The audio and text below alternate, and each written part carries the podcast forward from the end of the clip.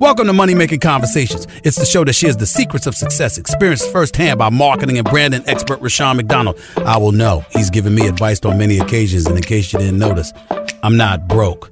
You know he'll be interviewing celebrities, CEOs, entrepreneurs, and industry decision makers. It's what he likes to do. It's what he likes to share.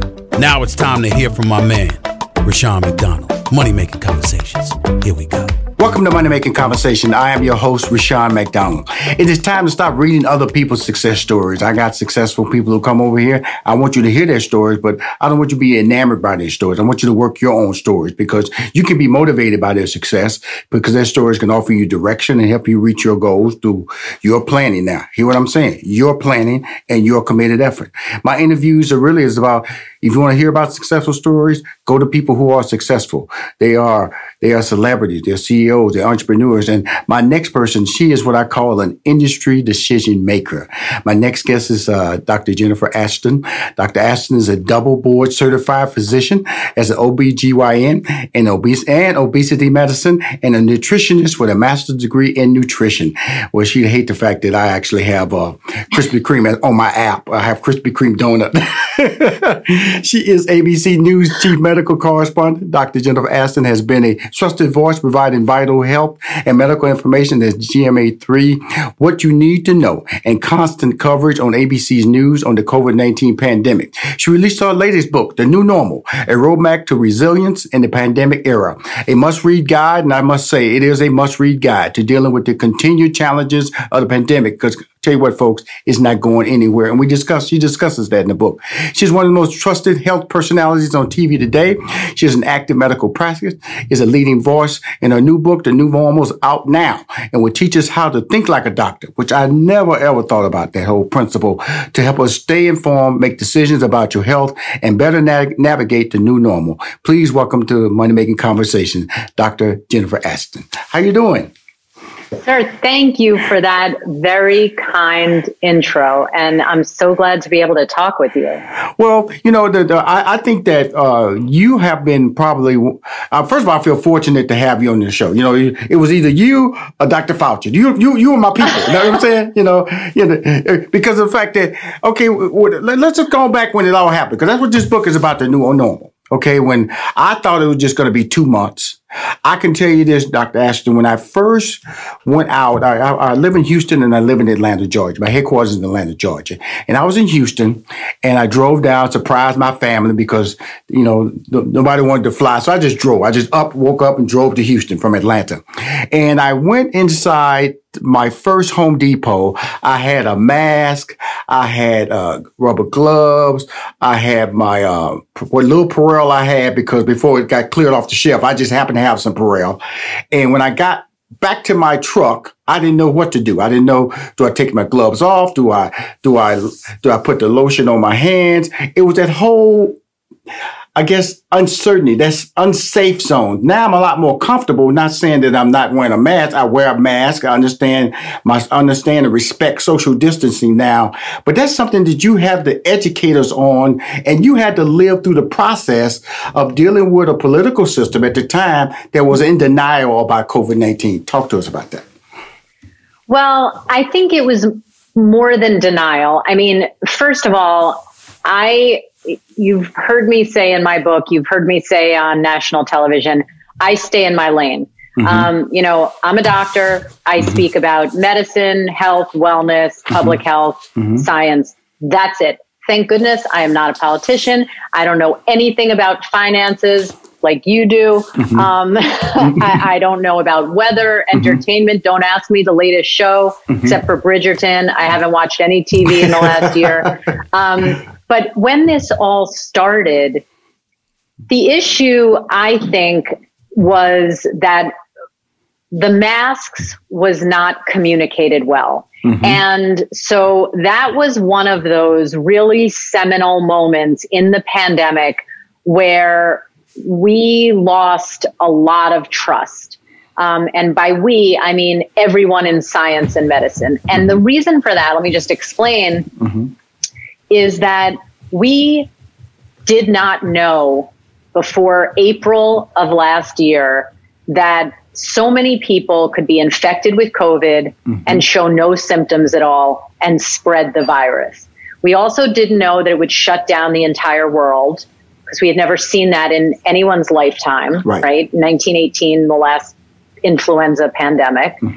And so prior to April in medicine, the only time we put a mask on someone was a sick person in the hospital to protect others. Right. So even though a lot of people would say, well, isn't it common sense to put a mask on? Yes and no, but in science and medicine, we go by data, not just, well, something looks like it makes sense. And also remember that those types of supplies were in very, very high demand. Right. So we couldn't say to the entire country, 330 million people, yeah, everyone put a mask on, because A, we didn't have the science to support that. B, we didn't know that so many people could be infected with COVID and not show symptoms. And C, we had a PPE shortage. So until we learned what we learned in the first 3 months, the recommendation was, no, this is not necessary. I know it makes people feel better, but there's no science to support this. And I have, you know, I go through in the book, I have a lot of these Ashtonisms, as I like to call them, which are these medical sayings that I've said in the last 16 years of being a doctor. And one of them is that I really believe you can communicate any level of complex medical or scientific information to anyone, including a child, if the messenger is the right person or, you know, uses the right communication skills. And to be honest, the right communication skills were not used early on in the pandemic. But as I also say in the book, we have, I'm a big believer in that saying, be careful when you point a finger because three are usually pointing back at you. And so I'm not one that says, well, it was this person's fault or that fault or whatever. We've got more than enough to handle right now by staying in the present and looking in the future. Well, here's the thing. I'm talking to Dr. Jennifer Ashton, The New Normal. That's the name of her book. I'm gonna pull out some things that really stood out to me. The importance of laughter and love. Talk to me about that. Yeah, I mean, anyone who's been through a crisis or a trauma in their life knows that, you know, laughter can be more than just an icebreaker, right? It can be therapeutic. Anyone who's been to a wake, a funeral, stood vigil in a hospital while someone is in the operating room knows that, you know, sometimes that's a really powerful way to kind of release a lot of tension and stress. And it can be very healing. So I think if we can't laugh, usually, you know, I say at ourselves, and for me, that's an endless supply of material. Let's just put it that way. Right. You know, then we're really in trouble. And in terms of love, I think that, you know, this is an area that does cross, you know, straddle lanes between medicine and public health and the rest of our society is that I really do believe that if you act with love as your primary motivation, you will never go wrong.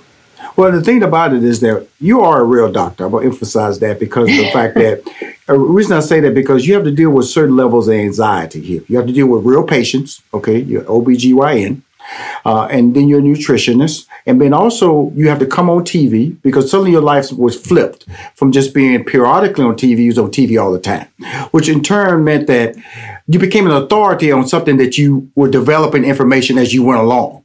And people will hold you accountable for if you said something and you, again, you're still in the learning process, which in turn puts stress on you. How did that stress create anxiety in your life? You talk about it in certain instances in your book.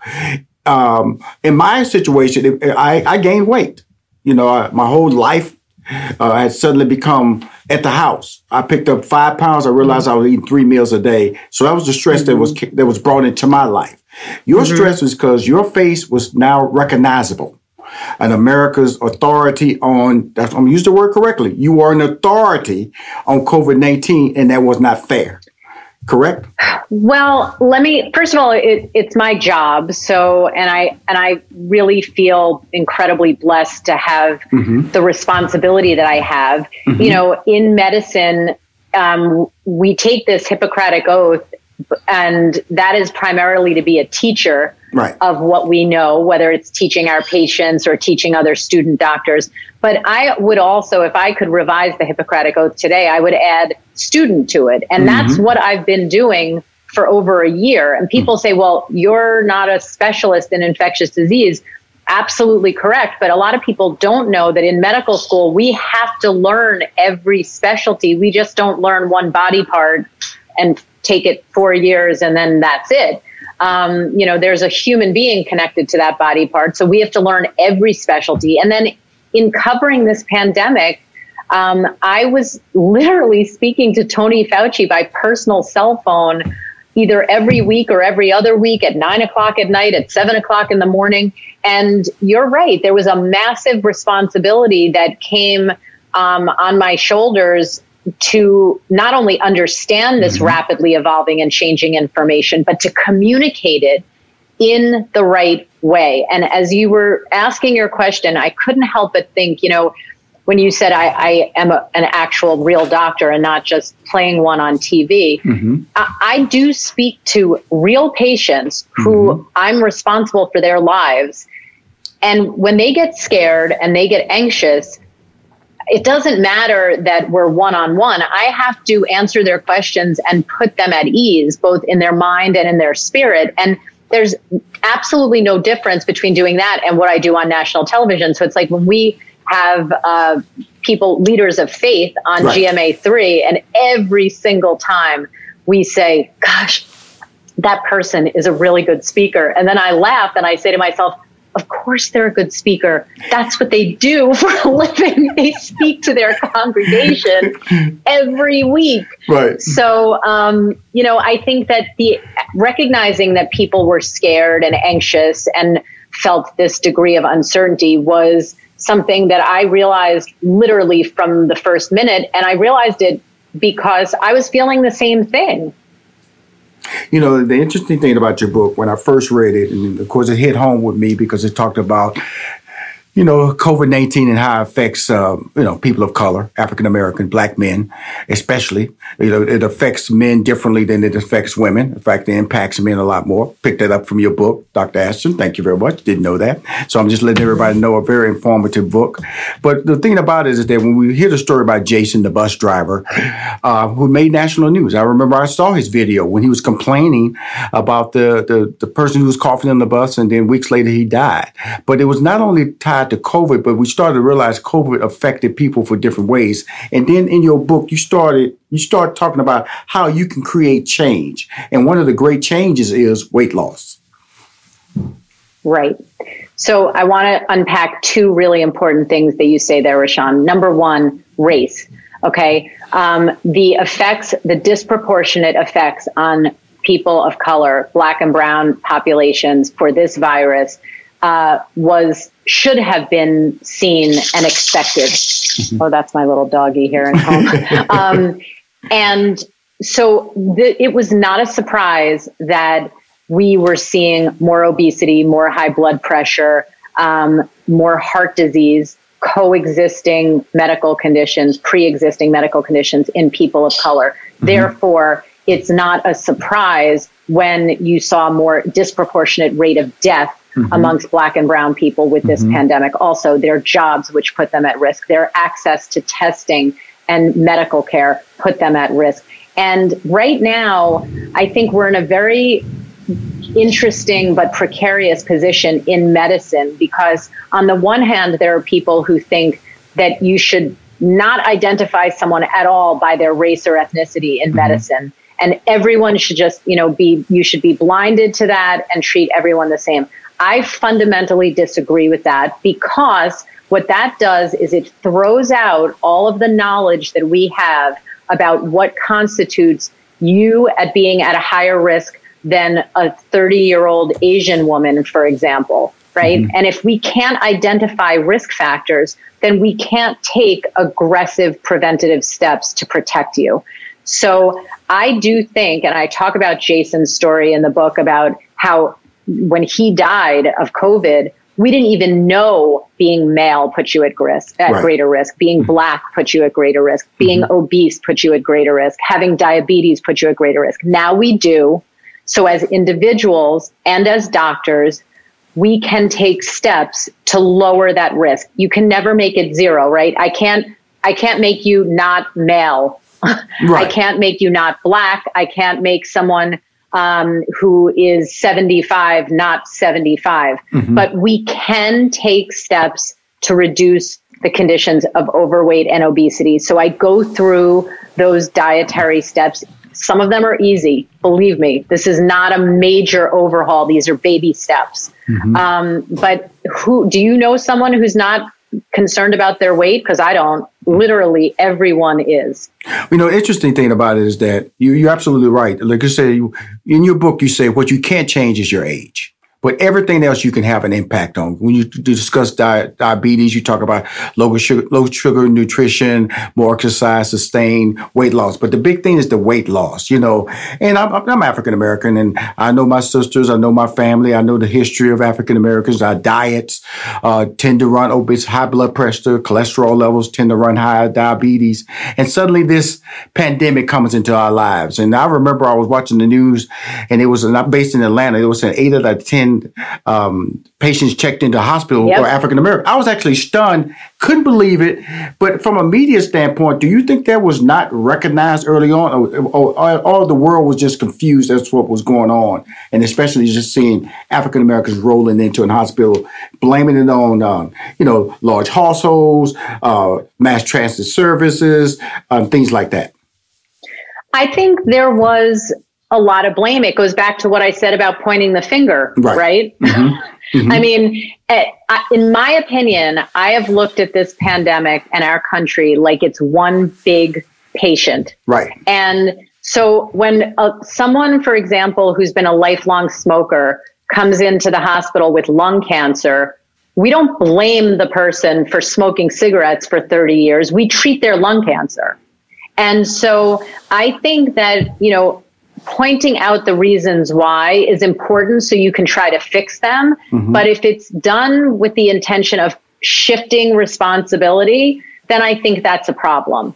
And, I'll share with you something that I hope will inspire your viewers, like it has inspired me and my family. But in the last week, I've been yet on quarantine again.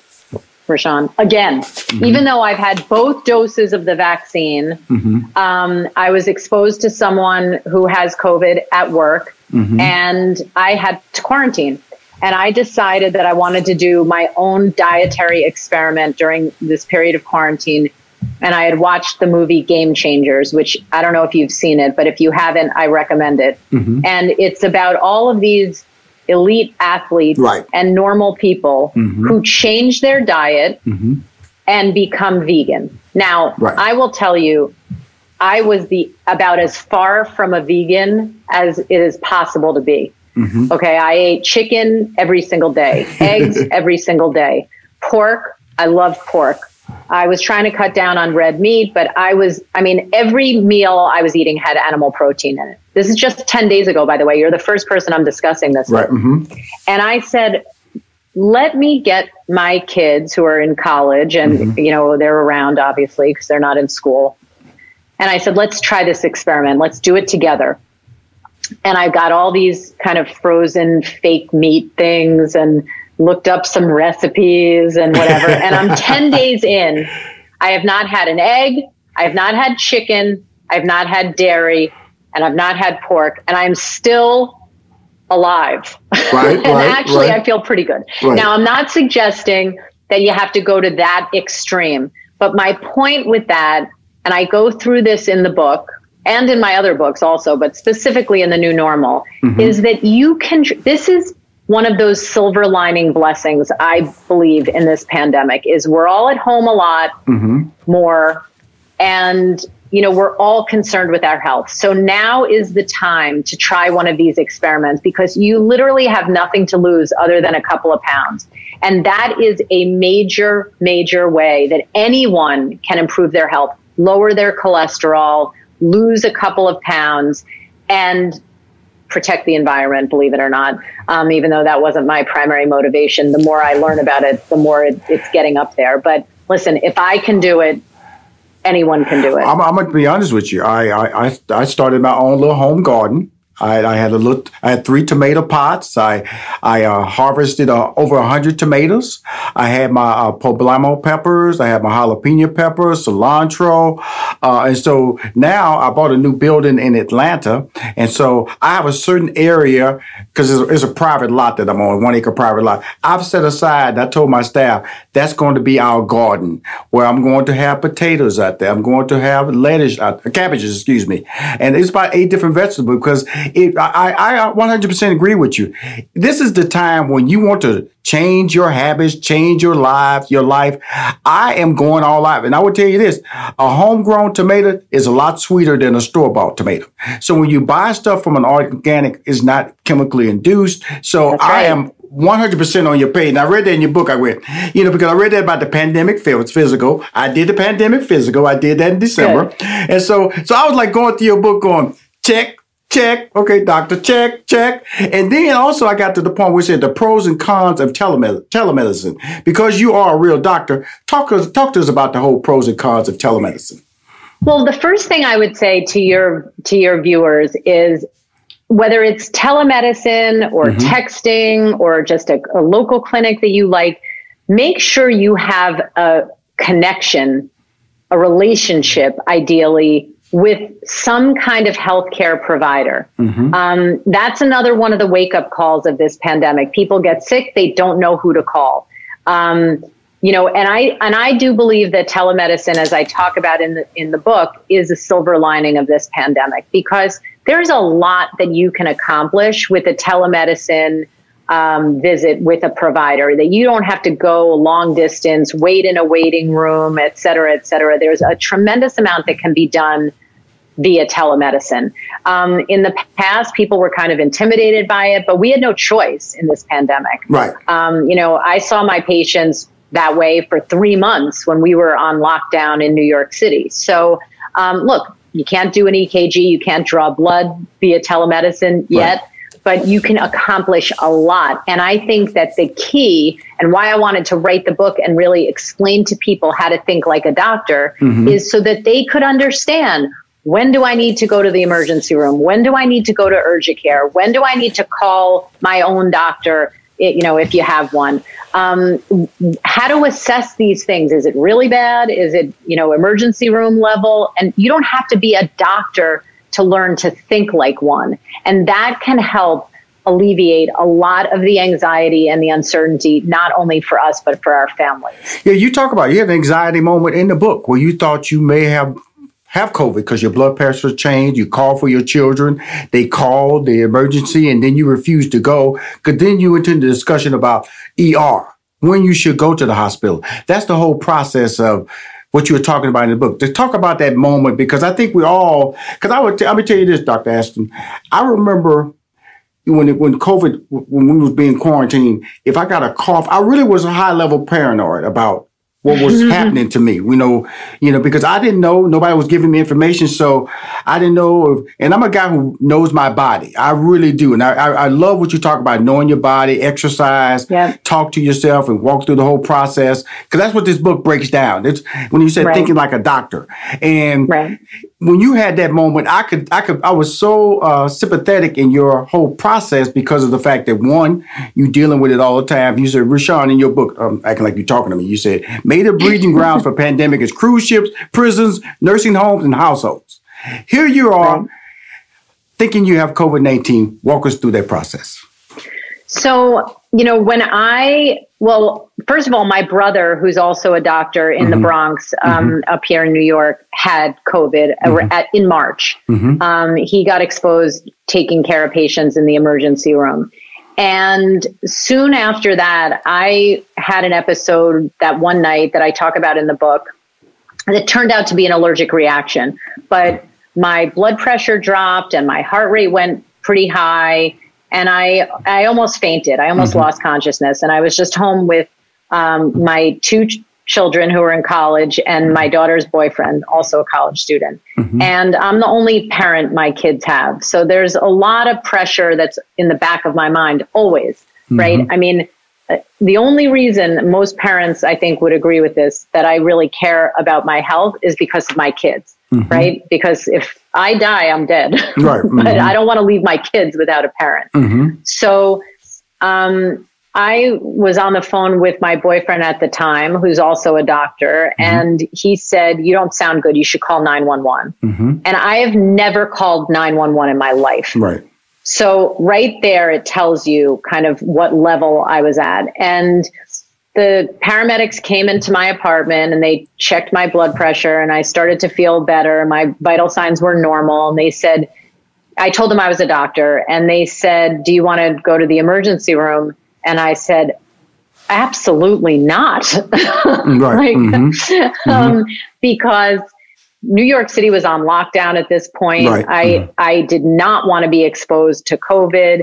And I knew based on my vital signs that I was okay, that it was likely just a reaction to some Benadryl that was probably expired that I took. But the point is that I explain in the book is that I have that medical knowledge, but the average reader doesn't. So when you get scared or when you have a symptom, how should you decide where to take it? And I go through a lot of those Ashtonisms, like, you know, really bad things don't get better on their own, they get worse.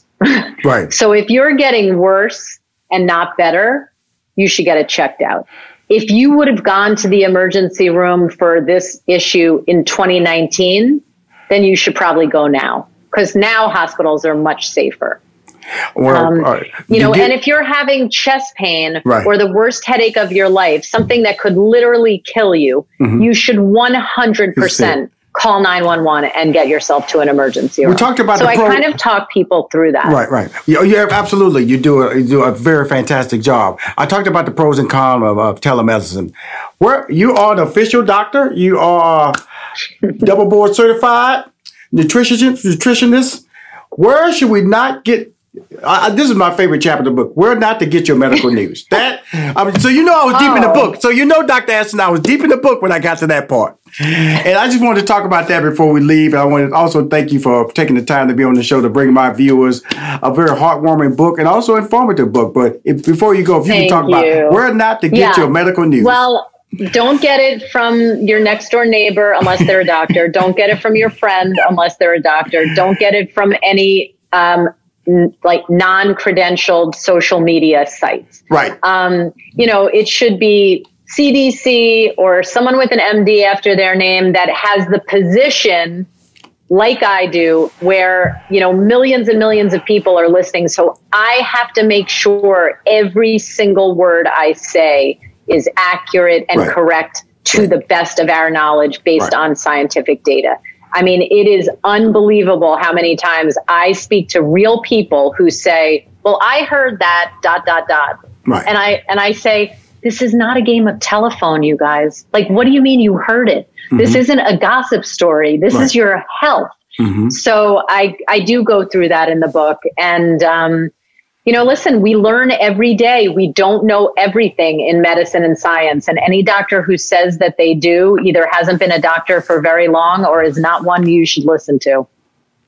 Well, you're a doctor I listen to all the time. You know, I have two doctors I love in pandemic, as Dr. Ashton is one and Dr. Fauci is the other. And thank you for this new book, The New Normal. I have a fan club of 90,000. Fans, I'm gonna put it in the book. I have about 1.6 million social media followers. I'm gonna support it that way. But more importantly, I just wanted to share your world, so with my world, and also the book. Rushion, thank you. Really. And listen, please, let's stay in touch. I usually only use Instagram. My handle is @drjashton, and I would love to hear from your followers and your viewers. Absolutely. And I don't look at Twitter or Facebook that much because I feel like people are mean and I feel like we need a lot more nice in the world today. But I really appreciate you having me on. And next time I come to Atlanta or Houston, I want one of those backyard tomatoes. Thank you. Appreciate you. Stay strong and stay safe, more importantly. See you on TV. Bye-bye, Dr. Ashton. Bye-bye. We will be right back with more Money-Making Conversations with your host, Rushion McDonald. Hi, I'm Rushion McDonald, the host of Money Making Conversation. The Cafe Mocha Swag Award is a celebration of black men who are making a difference in our community by empowering others to reach their life goals. From civic leaders, businessmen, activists, celebrities, and everyday dads. The Cafe Mocha Swag Award winner this week is Reginald Hudlin. He is the director of House Party, Boomerang, producer of Django Unchained, the 88 Oscars broadcast, the NAACP Image Award, Showtime at the Apollo, the Black Panther comic book, and the Black Godfather. I'm really grateful that the movie is having the impact that it is. What I'm so grateful for is the response from the public.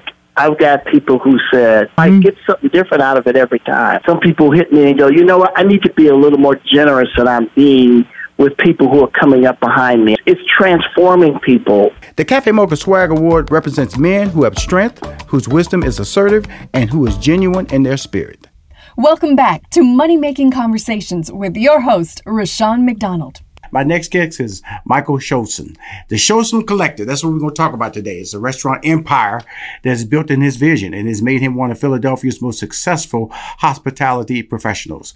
We also discuss COVID-19. When you're in the restaurant business, you have to bring up that whole thing. But most importantly, we want to talk about how he's made these business adjustments, because you hear about it on the news. You hear about how the, social distancing, limiting, sometimes even shutting down service in the restaurant business has been overtly affected by COVID-19. But more importantly, during this period of COVID-19, where everybody in the world, including me, was gaining weight, Michael decided it was time to lose 35 pounds. So we're going to learn about that. And he did it in less than 3 months. So please welcome to Money Making Conversations, my good friend, Michael Schulson. How you doing, Michael?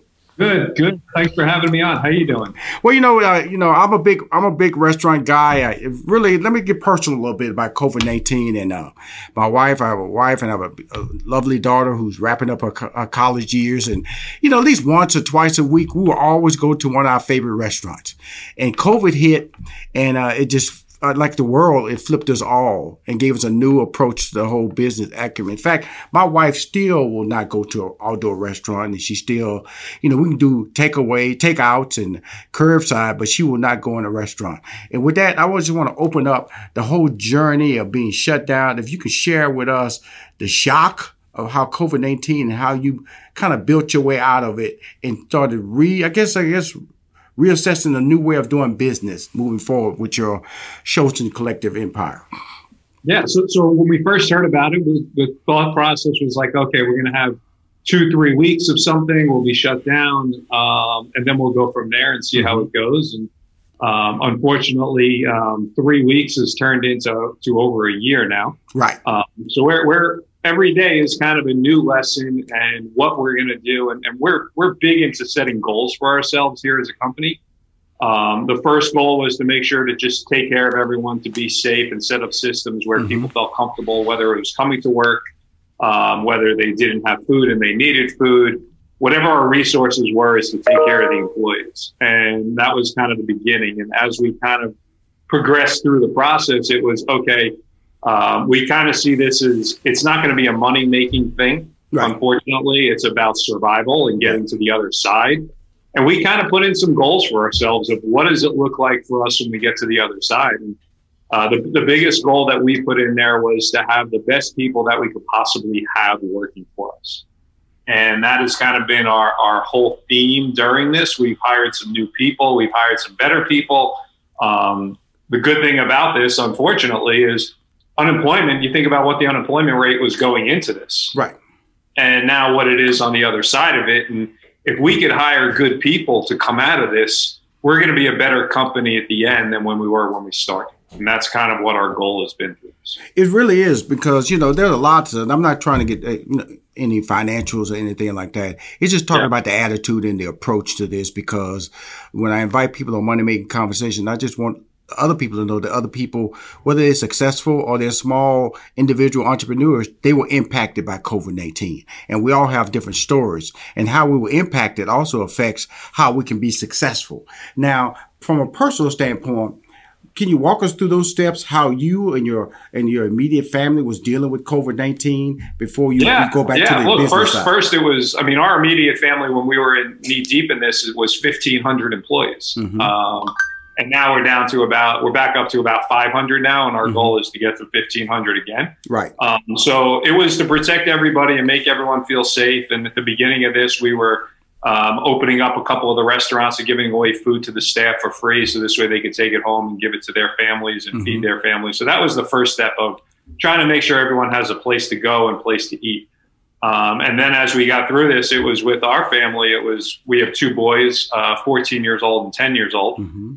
And it was making sure that they felt comfortable and we were being safe and wearing your mask and understanding the importance of this and getting out to the other side and not becoming computer zombies and dealing with electronics every day. And it was entertaining them and keeping busy and doing our thing together as a family. And we made a lot of bread. We made a lot of pizza. It was kind of things that would take us a long time. I mean, I think bread was that thing that's like, bread could be a 3-day process between the starter, letting it rest and letting it rise and breaking it down and baking it.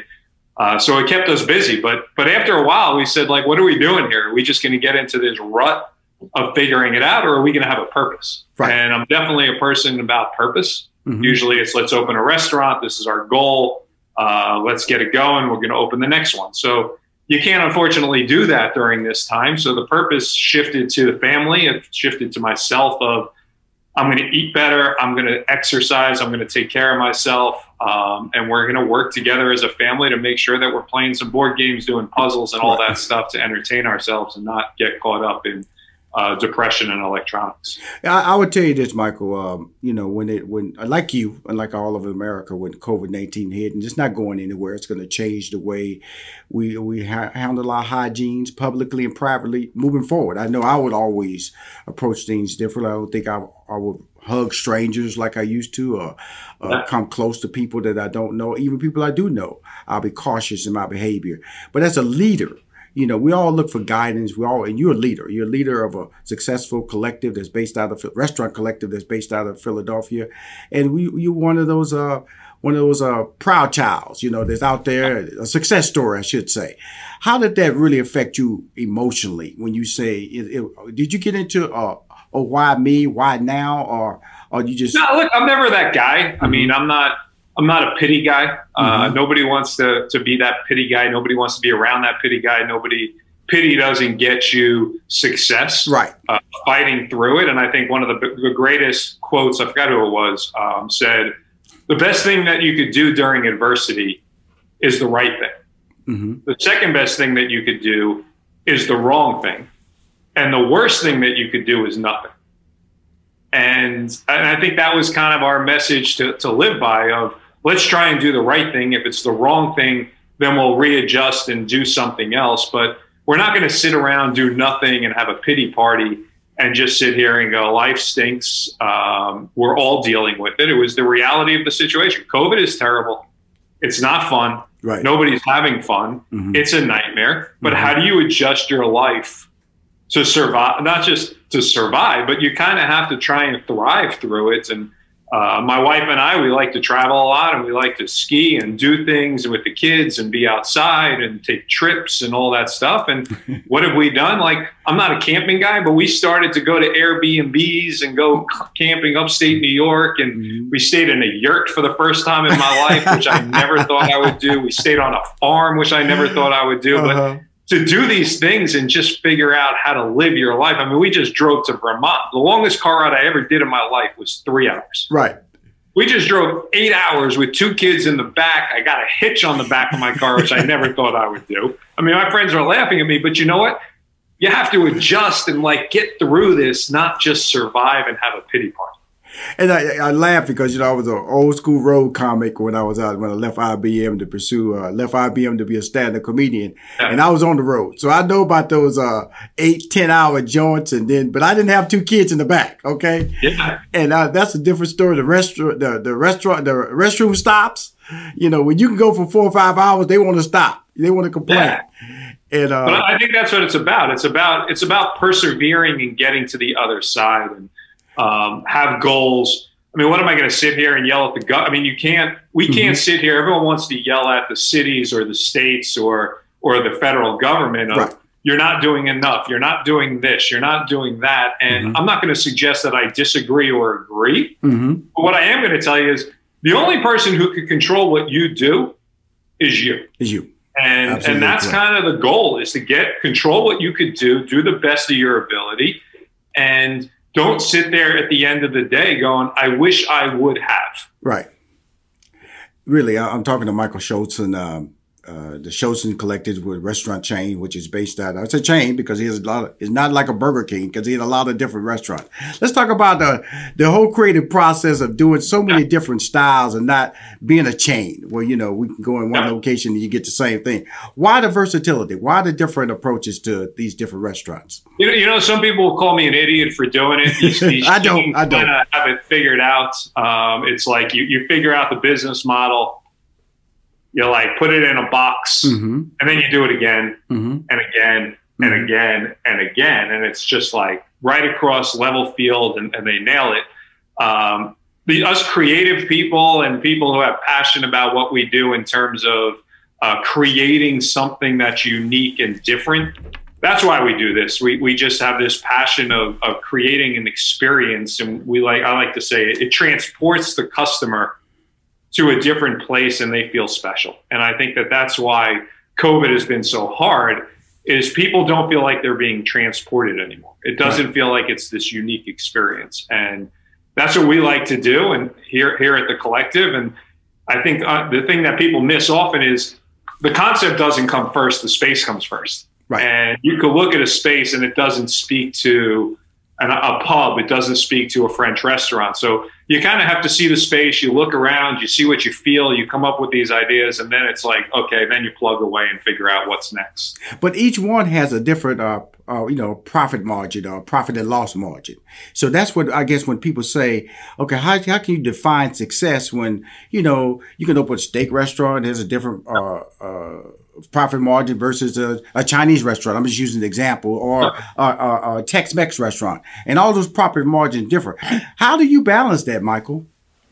Look, I think you have to take each one individually. I think sometimes some of the things that's more challenging is the smaller the restaurant, the harder it is to create a larger profit margin. Yes, which people don't realize. But the other difficulty with that is in order to do a bigger restaurant, you need to raise more capital. So it's like that double-edged sword of, do I raise more capital and money that I have to pay off via returns, or am I raising less money? The returns are lower. So yeah, you kind of have to figure it out that way, and you want to balance it. I mean, people talk about it to get into politics, but people talk about like, okay, we're going to raise the tax rates, we're going to raise minimum wage, we're going to raise all that stuff. And I always say to people who want to get in this conversation, let's not kid ourselves. People who are in business, who are operating, say, at a 10% margin, if they raise taxes and they raise employment, payroll, and they raise all that stuff, we're not going to operate at 2%. We're going to still operate at 10%, and something is going to be cut. Right. If you want to raise minimum wage to $15 an hour, like, okay, but let's be realistic. Like, you're not going to have two employees to do that job. You're going to have one employee to do that job. Or the guest is going to have to pay twice as much to get that food. The operator or the business person or owner isn't going to let it hit their pocket totally. Now, when we talk about the whole process, because in my mind, you know, for a restaurant business like yours, because you're not a casual restaurant business, you know, and so the whole takeout or the whole curbside experience wasn't part of the business model before COVID-19. How is that settling into your business model now? Look, I think for us, our business model is there's design, there's service, You have lighting, which creates this beautiful ambiance. Mm-hmm. Okay. You have music, which creates this other piece of the ambiance. Okay. And then you have food. Right. Okay. So if you take all of those pieces, those five pieces, the only one that you could put in a box is food. Right.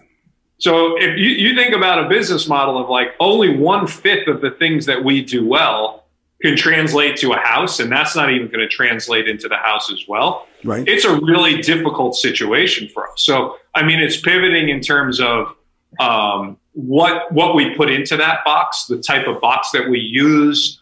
But honestly, like we haven't made a huge push to get into that takeout delivery because I just think that it really destroys the brand. And as you know, it's like your brand is something that you could never recreate.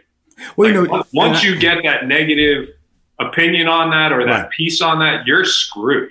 Well, you know, it's really, I have to agree with you, Michael. You know, I was just so, my wife and I, we have a favorite restaurant, Italian restaurant we go to. And of course she doesn't want to go in a restaurant. So we did curbside, and I went and picked it up and brought it home again. And for the second time in a row, it didn't taste like the experience that we had in the restaurant. And I had to tell her last night, babe, you know, when we get it, it's usually warmer. You know, it usually dealing with a nice atmosphere. We're having a conversation. There's a lot of people around. It feels, you know, like you're saying, I have to agree with you, Michael, because a lot of things goes into the food experience. Sometimes people want the romance. Sometimes people want the music, the loudness, the activity. I'm an activity guy. I like to walk into a bustling. I like to play with the waiter or waitress. You know, I like to have a relationship with that person, and I like to be around people who are talking. And that's lost if you do a curbside. So, but it all comes back to the food. The food did not taste like the same experience I had when I go into that restaurant. It's one of our favorite restaurants. And that's all you're saying right now, Rushion. We can do that, but something's going to be missing, and you don't want to be victimized by the missing part of saying your food quality has changed or the experience has changed. You think about it, you look at the food, it comes out on a plate. Right. You're not doing anything to it. You don't have to clean it up. You have great music. You have great lighting. You have great ambiance. You're in energy. Right. Like all of those pieces are part of the puzzle. When you take that, you have to literally get in your car, you drive to the place, you get home, you take it out, you open it up. It doesn't look as good as it looked on a plate. You have to put it on a plate. You have to get your silverware out. Your kids are yelling and screaming because they're hungry. Like something is missed. Something's not at your disposal. Right. It's just like the whole process is just lost. And by the time you eat the food, you're like, yeah, this isn't working for me. Right. And I mean, first of all, you're hitting so many positive nerves with me right now because I experienced this last night, Michael, and I'm going like, I put the pepper on the pizza. I put the Parmesan. And again, it was, I'm setting it up myself. So I've lost some of the ambiance because I'm doing all the work. And you know, for a fact, when you do all the work, you're going to do it in a whatever style. Whatever gets the job done, you're going to do it. You've lost all standards of service for yourself. And that's really funny because, like I said, when I push the idea, and I'm always talking to different people about how they are trying to be successful with their business, but you're the first person I've talked to that really hit a button with me that said, Rushion, the problem you're having is that curbside work, but you lost the experience, which in turn affected how I enjoyed the food. Yeah. I mean, I say to my business partners, and I'm a chef, okay? I've been cooking my whole life. I went to culinary school. Mm-hmm. I worked in restaurants, some of the top restaurants in America. Mm-hmm. I worked in Japan, blah, blah, blah, okay? There's three elements to a restaurant, okay? There's food, there's service, and there's design. Right. Okay? I'm going to ask you this question. I'm a chef. What's the most important piece in my mind? Food to me. No. Design. Okay. What's the second most important? In my mind, I'm a chef. Okay. Well, when you say design... Service. And I'm going to tell you food is third, and I'm going to tell you why. You walk into a restaurant... So it's design, service, then food. Okay. Design, service, food. In that order. Okay. You walk into a restaurant, it's the most beautiful restaurant in the world. Right. It's fun. There's like great people in there. You're having a great time. It's energetic. The hospitality is off the charts. Right. You're like, oh my God, like I'm playing with this server. This server was awesome. I'm having such a great time. I'm smiling. You get the food. You're with your friends. You're like, it's it's okay. Right. It's okay. You walk out, you're like, wow, I had a great time. That place was good looking. It was fun. It was awesome. Okay. Are you going back? Wow. You know, you're going back. You're totally going back to that place. Well, this is where I'm caught up right now, Michael, because you hit me in the jaw right now, because I lost the design and I lost the service when I did curbside. Yeah. And guess what? I don't want to do that anymore. I don't want to go back and have that experience because I don't know. So it's left a bad taste in my mouth because it's happened 2 times in a row. So you're fighting for that. Has it been successful for you? Look, nothing is successful right now. I mean, to me, the definition of success is survival and getting to the other side. Right. Mm-hmm. We're not. I mean, our food doesn't translate into takeout. Most of our restaurants. I mean, the only one that we have that really works for takeout that people get takeout in is sushi. I mean, if you think about takeout, it's like, we want some pizza, we want some sushi, we want some burgers. If you have a fine dining Italian restaurant, mm-hmm. you're never going to compete with the local Italian place that does chicken parm for $12. Right. Mm-hmm. So like, why try and compete with them? Like it's just going to lose. It's a losing model. Right. So, when you talk about ambience, you talk about the experience, you talk about service, your time you spend in Japan. Talk to us about that, because it seems like it shaped a lot of your values. So for me, living in Japan was just the most amazing experience. I worked at Spago over there in the Four Seasons, and it wasn't necessarily about working in those restaurants. To me, it was about understanding the culture. Right. And once you understand culture of what something is, you could create something here in the States that feels authentic. And I think that's what people are really looking for in today's society. They want something that feels authentic and not like it's contrived or made up or Disney World or something. They want it to feel authentic. And that's probably what we do really well. And I think is really important to us as a business. Well, it works for me. Now, before we got on air, I brought up the fact that, during COVID hit, I'm at the house and my wife is asking me what I want for breakfast, what I want for lunch. And I'm going to tell you, I'm a kind of a 1.5 meal a day guy. So finally, I was eating a breakfast and then a lunch and a dinner. And all of a sudden, I realized I was gaining weight. Yeah. And I went, hold up. We got to cut out one of these meals. So I got rid of because usually what I do, Michael, I get up at 4:00 Monday through Friday, And so usually I eat about 10 or 11 o'clock. And she had me eating about 8:00 in the morning. And then she came back with another meal about noontime. And then she wrapped up the third meal about 6:00. Now, then I switched the story because here you are about to embarrass me because instead of gaining weight, you lost 35 pounds in 3 months during this COVID timeline. Let's talk about what made you do that and what was the motivation? Did you gain weight and you said, whoa, I'm going to lose weight? What was the motivation? Yeah, so for me, we do restaurants and we're opening a lot of restaurants and in restaurants, you're obviously tasting tons of food every day. Right. So when I'm able to eliminate the tasting of food, that was just a huge starter for me. The other piece is, pre-COVID, I mean, we had 14 restaurants. We were looking to open more. We were burning it all hours of the day, and finding time to go to the gym was just a nightmare. Right. So I started to eat well. I ate the right foods. I stopped the tastings. I started to exercise more. And it was figuring out. I mean, everyone has these diets that are like they're literally like this. Mm-hmm. I'm going to do this juice in the morning, and I'm going to starve myself, and then I'm going to eat at night. Like everyone has something. For me, it was finding something where it's just like eating well, eating at the right times, and exercising. And the key thing in there is the exercising. As long as you're exercising, and I'm not a big runner. I don't enjoy running. I find it exhausting. So I would literally do a mile on the treadmill in the morning, and then I would do a mile on the treadmill at night. I put some weights in there, mm-hmm. and I was good to go. So well, see, you work out like me. That's me. Now, I always, somehow my show has become a nice haven to talk to chefs. So the Rocco comes on my show, Donatella comes on my show, and just to name a few, Samuelson comes on my show, and now you're on my show. When I hear the word "eat well," see, I need you to define to me what does that mean when you say eating well.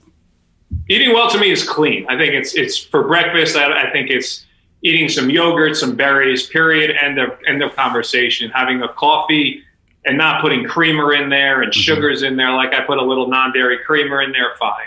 For lunch, it's like have a nice salad, maybe you're cheating on some dressing, have a grilled piece of chicken, have some grilled shrimp, doing whatever you want. Dinner time, have a normal meal. Right. Have a normal meal, have some carbohydrates, have some vegetables, have some fruits. But to me, eating well is like you're eating a little cleaner. You're not depriving yourself. Your portion size is normal, right, meaning like you're not having 16 ounces of steak. You're having 6 to 8. And you're not eating past 8 o'clock. Like, depends on what time you go to bed, but like 7 or 8 o'clock should be it.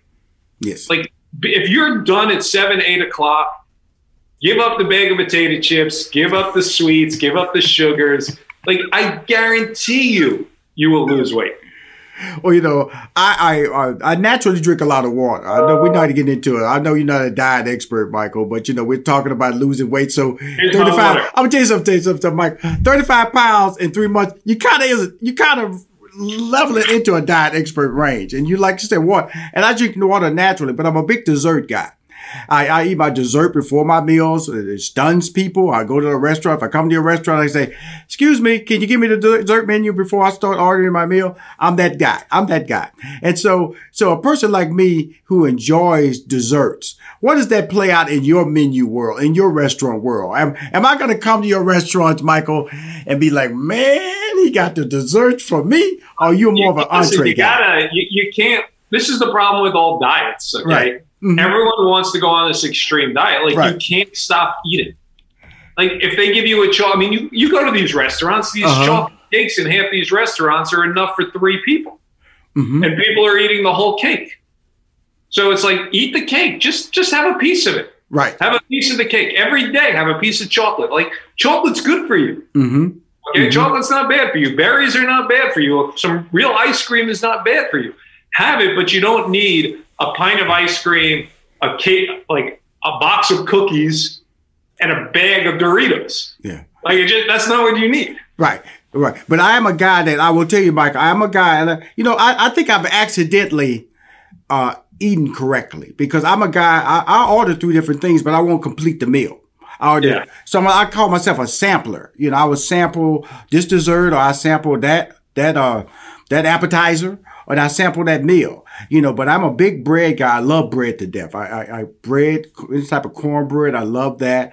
I love veggies. But these are things, like I said, I just accidentally eat, which I guess in a way allows me to maintain a somewhat healthier lifestyle. But I drink a lot of water. Like you said, you held up your bottle of water. But yeah, I want to transition to, because you do a lot of, you've hosted several competitions.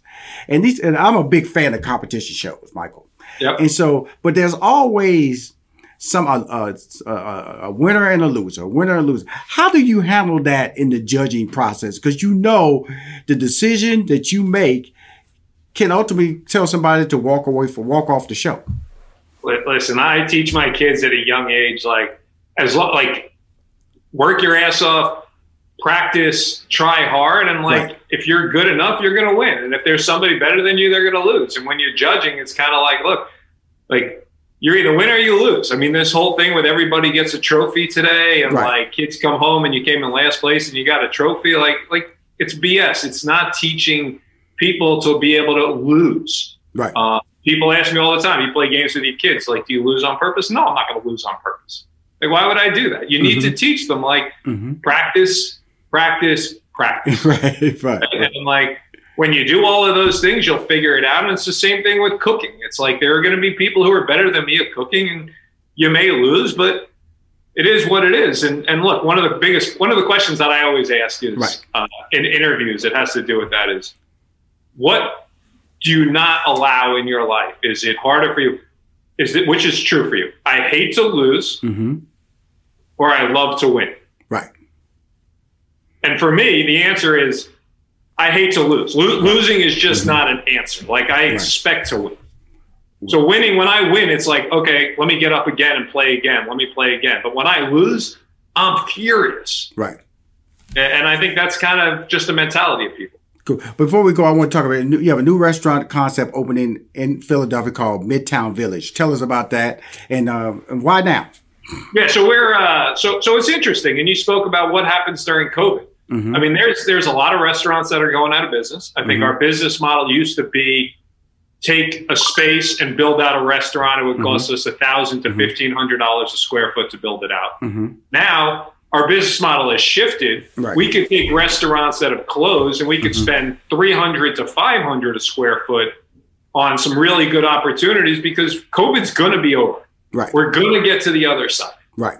So here are some opportunities that we have. And one of them is it's in an area called Midtown Village. It's going to be the name isn't known yet. We're not sure of the name, but it's right. going to be a boutique pizza place, brick oven pizza with some lots of seasonal vegetables, seasonal pastas and stuff like that. So it's a more casual dining? Yeah, definitely more casual. Okay, yep. Cool. I think okay, that's kind of where people are going right now in mm-hmm. terms of the COVID. Mm-hmm. I'm not looking to do any fancy high-end restaurants right now, but if you could get some casual places in now, like I think we're good. Cool. Hey, Michael, thank you, man, for coming on Money Making Conversations. I hope you come back for Thanks, skinnier. I don't know if I want you coming back skinnier, though, Mike. 35 pounds. Can we stay there? I appreciate you, man. Enjoy yourself and definitely tell them to send some. I come to Philadelphia a lot because I represent Stephen A. Smith. So we always in that area, the New Jersey, New York area. And I love to drop by. So if I don't mind, give you a heads up. Okay. Reach out. Okay. Appreciate you, Michael. Stay strong. So I got a couple of industry decision makers as my next guests. They are Jessica Myers and Davonne Reaves. Since 2019, Principals Jessica Myers and Davonne Reaves have acquired more than $14 million in commercial real estate assets, where they focus on hotels and multifamily structures. The firm works with passive investors seeking attractive long-term investment strategies to grow their real estate portfolio.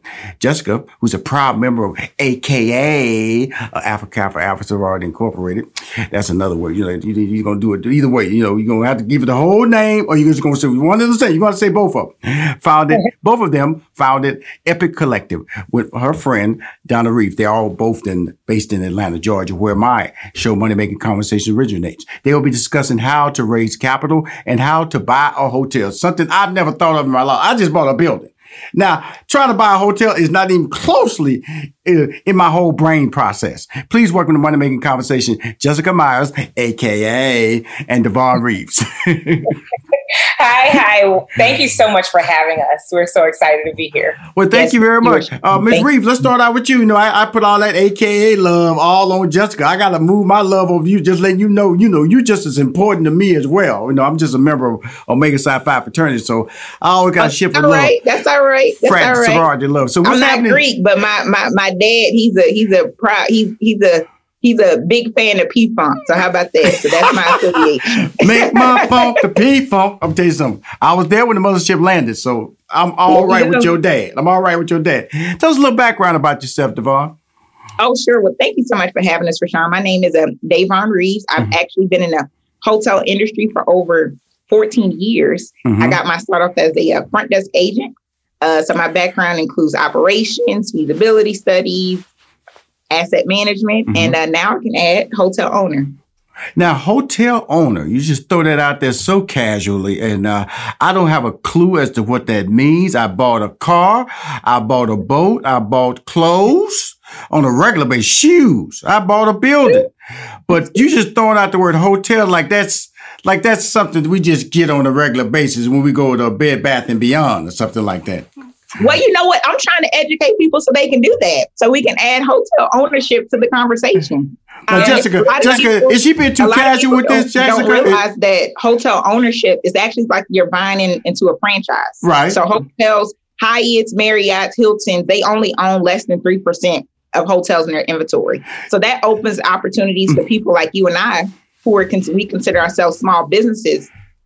We can actually own a hotel. Over 60% of the hotels in the United States are actually owned by small businesses.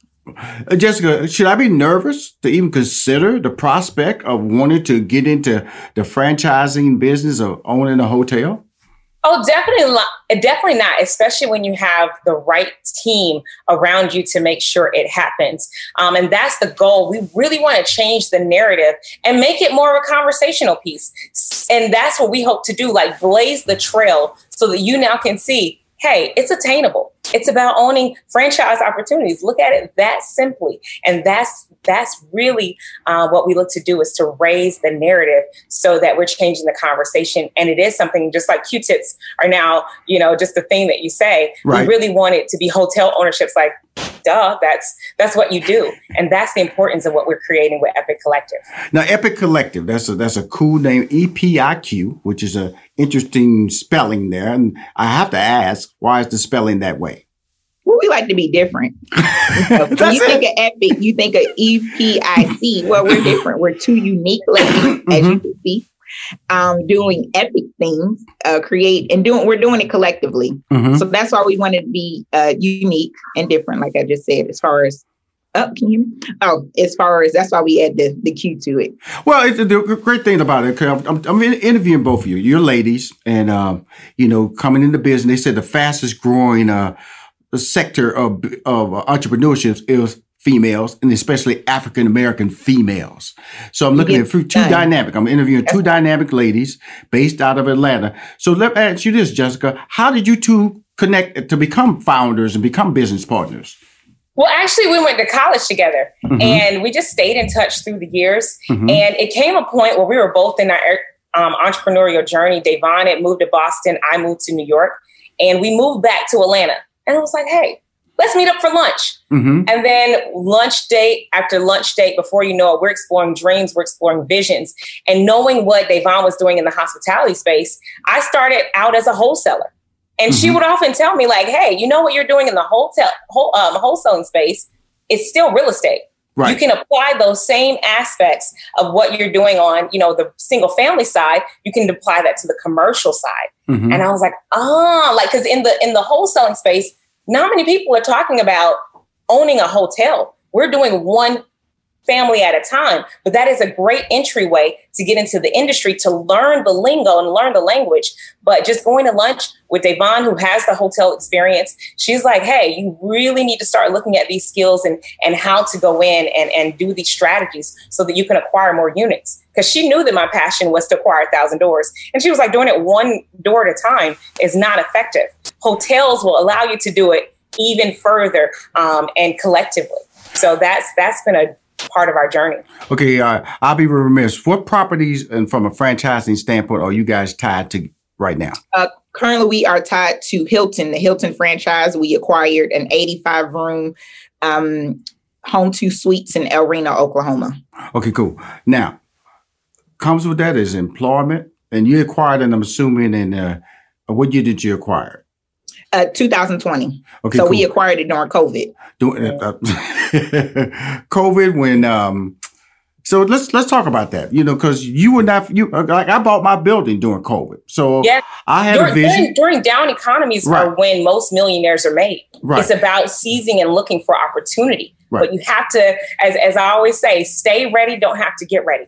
So now, it's like when you're already ready to seize the moment, you have your team around you, you're looking for opportunity. That's how a down market, you can now capitalize on those elements. But you're in the hospitality world, and we know that was hit tremendously. But I always believe that, but you're in a different hospitality because you're not tied to vacationing and you're not tied to results.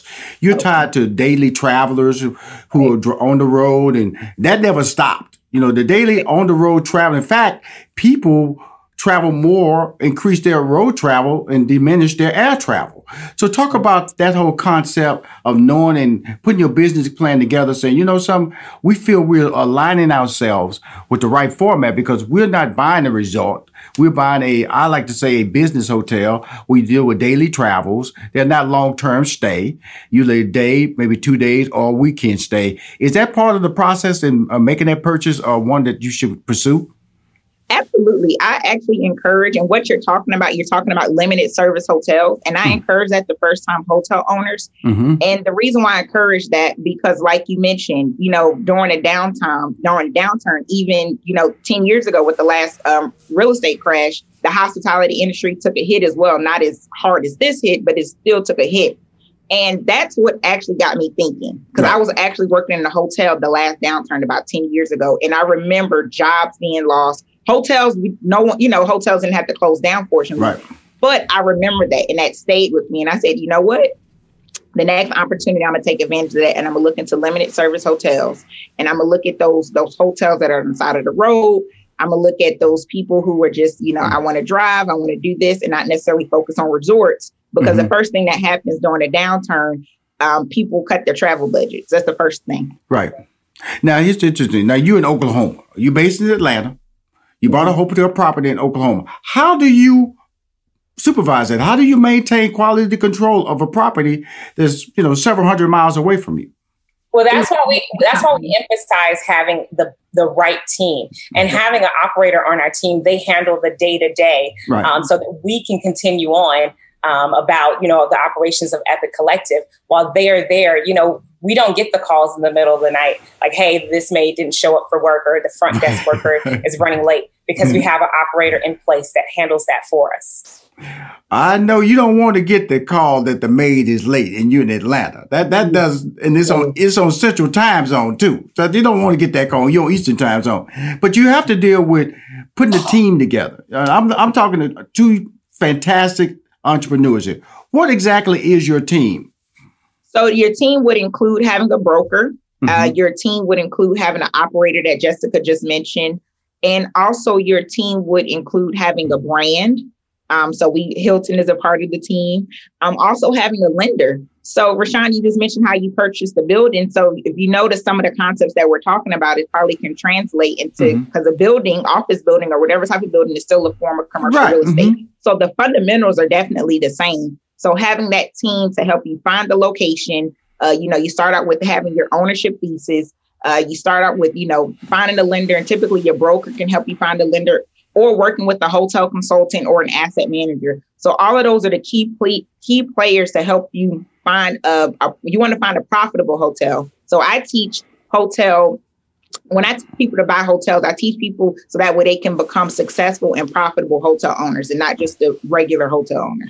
Well, it's really interesting when I'm talking to you, because it is a mindset. Let's go and be honest. You know, like I said, when you talk about entrepreneurs, they want to buy like a franchise, a casual dining franchise, or a fast food franchise, or a maid service related franchise. And so, but when you start talking about a building, and I try to have honest conversations on that, because I can't even fathom that process. And so, and I know you have a history of hospitality service, so you've seen the technique. And from the same point, Jessica, you have a wholesale. But how does a regular person like me, even though I'm successful, become a person who will find interest in the type of long-term investment opportunities that you guys provide? Well, as she mentioned, that's where it's important to develop your ownership thesis, because the name of the game is cash flow in any industry. Right. And it's now understanding at what point am I willing and looking to come in to this process to go ahead and get it started, which comes with where am I? Before you start a destination, or if we set off to go to a road trip to New York, you really want to find out, well, where am I right now? I'm in Georgia. I'm in Atlanta. And now I can build the road to success. So that's what she meant as far as the ownership thesis, and understanding where is it that you are right now? What tools do you have access to, which will help to determine where it is that you're looking to go and grow in your cash flow journey. Well, you know, I remember I had an opportunity when I was managing Steve Harvey. You were sitting down and we were thinking about buying El Pollo Loco. Okay. And then, you know, because what we learned from that meeting was that you can't get rich off one El Pollo Loco. You know, you got to have several, you know, because when they start talking about, you know, the profit margin, maybe like $15,000 a month, you know, it really shook us up. Well, that's not that much money. When you start 12, that's a lot of work that's your profit margin, you know, at the time that we was talking to them. So being a franchisee, so what is that? Is there a magic number of properties that you should own before you really start resonating, be calling it, you know, because, you know, when you own property, you're a millionaire already, but are you a millionaire in your bank account? That's what I'm talking about. When you can floss your success, you know, bigger houses, bigger cars, bigger vacations. So is there a model in place now that you go, we got the one in Oklahoma, then we're going to get three more properties, and we feel that we'll be resonating as a firm that one day can be, you know, a Fortune 500? So that's actually a good point. And that's going back to your ownership thesis. So hotels, you can look at it a couple ways. You can focus on cash flow, right? And that's an easier way to build a portfolio, probably faster. Or you can look at more, you mentioned long-term. Hotels are definitely capital intensive and definitely a long-term investment. Right. So a buy and hold strategy. But if you want to really build a portfolio, you have a combination of both. You have a combination of having a cash flowing property, which is more of a limited service, so maybe even more of economy like a Super 8 or a Days Inn. Those are what you consider economy hotels. Those are true, or even a Motel 6. Those are good cash flowing property. And a lot of folks, including the Indian community, they own over 50% of the hotels using that model. They started off with really small hotels, less than 100 cash flowing properties, and that's how they will build portfolios. And those are the same techniques that we're using, starting off with smaller hotels, cash flowing. Hilton, when you start getting into the Hilton and the Marriott, we were fortunate because usually people in their later years in the hospitality industry get into more of the Hilton and the Marriott. But we looked at more of a hold approach, buy and hold approach. Right. So Jessica, when I look up, tell everybody I'm interviewing Jessica Myers and Davonne Reaves. They're the founders of Epiq Collective. They're in the hospitality business. They buy and collect hotels. They seek out investors to look at the long-term investment opportunities they can do working with them. So I'm a good talker. I'm a good talker, but I don't know if I'm a good enough talker to convince people to give me money. So I've heard. Jessica can talk. You know, I'm not saying Davonne, you can talk too, but Jessica over there, she got a little bit extra in her conversation. So when y'all go in there making the presentation, who's the talker or who's the lead person in the pitch? I mean, for me, with the hotels. Okay. Yeah, I was like, it's a collaborative effort, okay. I feel, because I always tell Davonne, I mean, technically, you know, you're the one who brought me into the hotel space and the commercial space. It's not something I was looking to. You know, I'm in the single family space. I'm a real estate developer. As a wholesaler, you know, I was just fine. But someone to shed light to like, hey, this could be a lot more exponential. So I would say that she convinced me, and I'm the type person, you know, I had a career in sales prior to getting to real estate. Right. And I would say, once I see something that works, I'm going to go tell everybody. Right. And that's the power of what we've been able to create through Epiq Collective, because Davonne is the one that got me into the commercial space. And now we're able to tag team and tell people in our community, like, you know, we knew a lot of people from Georgia State. We knew university, which is where we went and where we met. We know a lot of people just from networking, from building our team, from going to the events, the groundwork. Davonne, having a 14-year career in the hotel space, she knew a lot of people. Right. So it was really about identifying the opportunity, providing the education to take advantage of the opportunity, and then executing on the opportunity. Well, you know, this is Rushion McDonald. Try to walk me into the steps of becoming a potential investor, or the steps of being a potential hotel owner, or Rushion do. Because like this is what I hear, you know, like you try to own a McDonald's, they bring you into a McDonald's, and you have to work so you can understand. I'm sure the same thing with Chick-fil-A, same thing with Burger King. If I want to become a hotel owner, do I got to go over there and make up beds, clean out some restrooms, or what amount of work do I have to put in to feel that I need to understand the business of hospitality? That goes back to your ownership thesis. If you want to become an owner operator, meaning then you will be doing that, what you just said. You will be checking in folks and making the beds. And that's what y'all doing. Y'all not doing that. Y'all don't want to be that. No, we're not doing that. No, we're not doing that. I refuse to check in another guest. That's why I hire. So if I had to check in guests at this point in my career, somebody getting fired. And part of my strategy is owning my time so that I don't have to work. So I definitely am looking for more, you know, the latter as far as, you know, what was on my ownership thesis. I love y'all. I want to add to what you just said.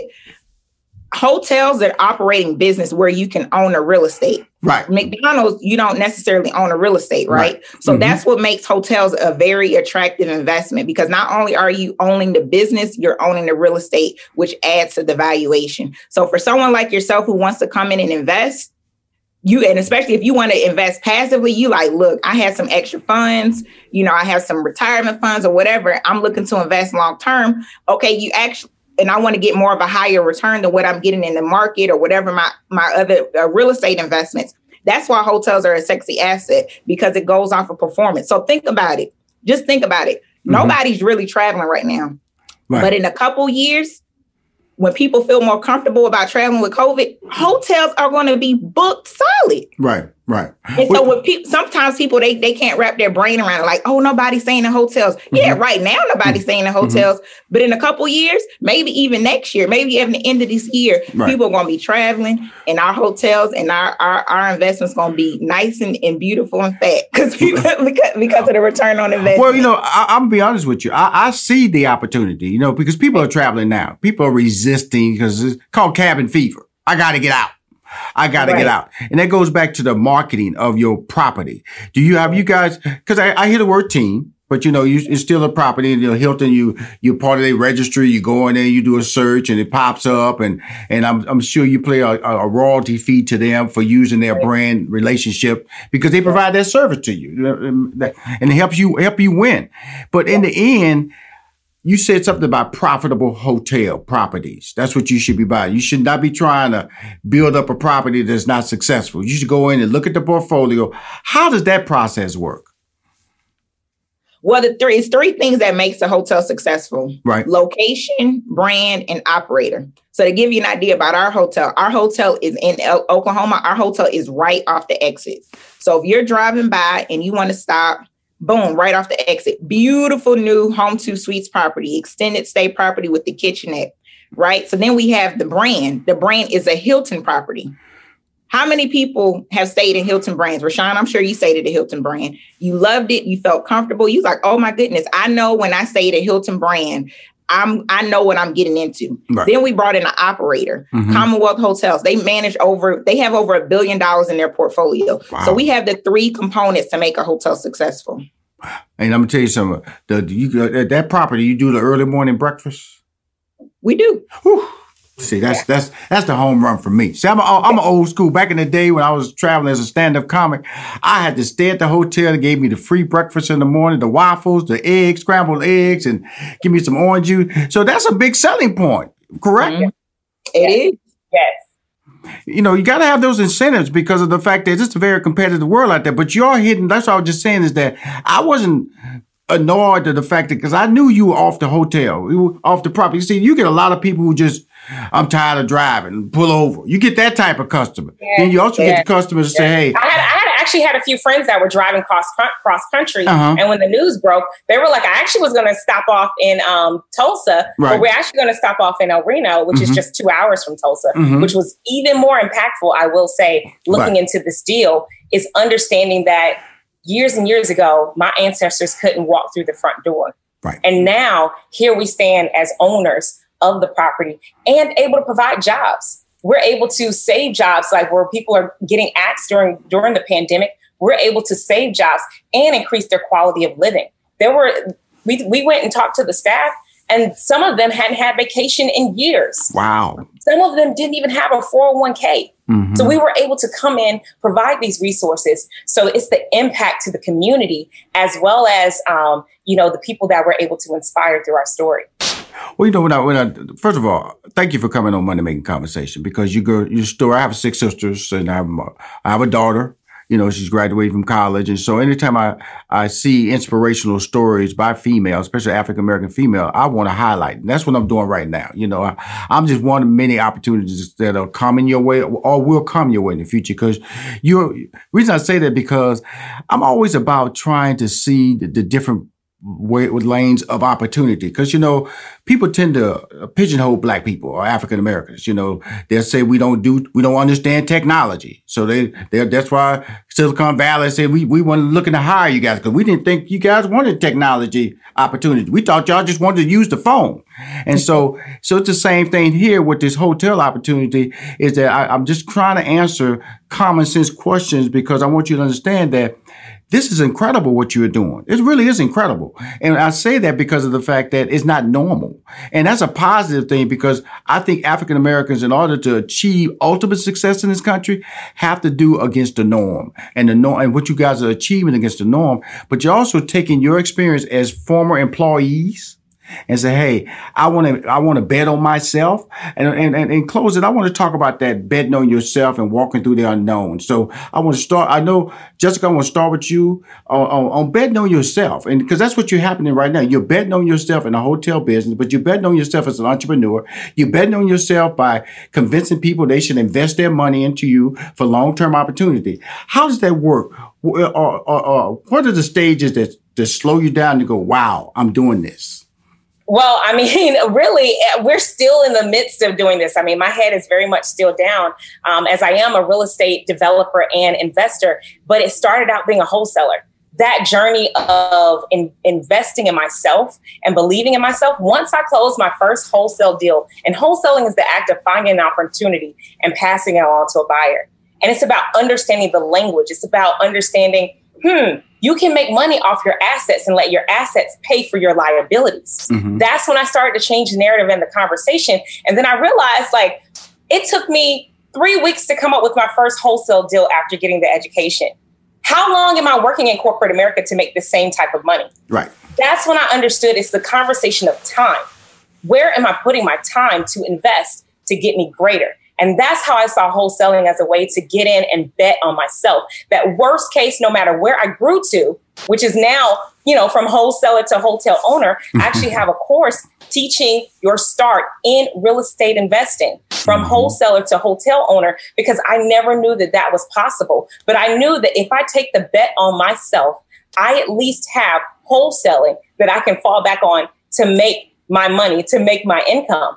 And the sky has been the limit. I haven't had to go back to corporate America since 2017. Now, don't get me wrong. There have been times where I come home like, let me just quit. I can get back into sales. I can get back to doing what I do. But I'm like, just as haughty as I was about working for Fox, as haughty as I was about working for CBS, I'm just as grateful to work for Jessica Myers. And that's betting on yourself. Wow. Ms. Reaves?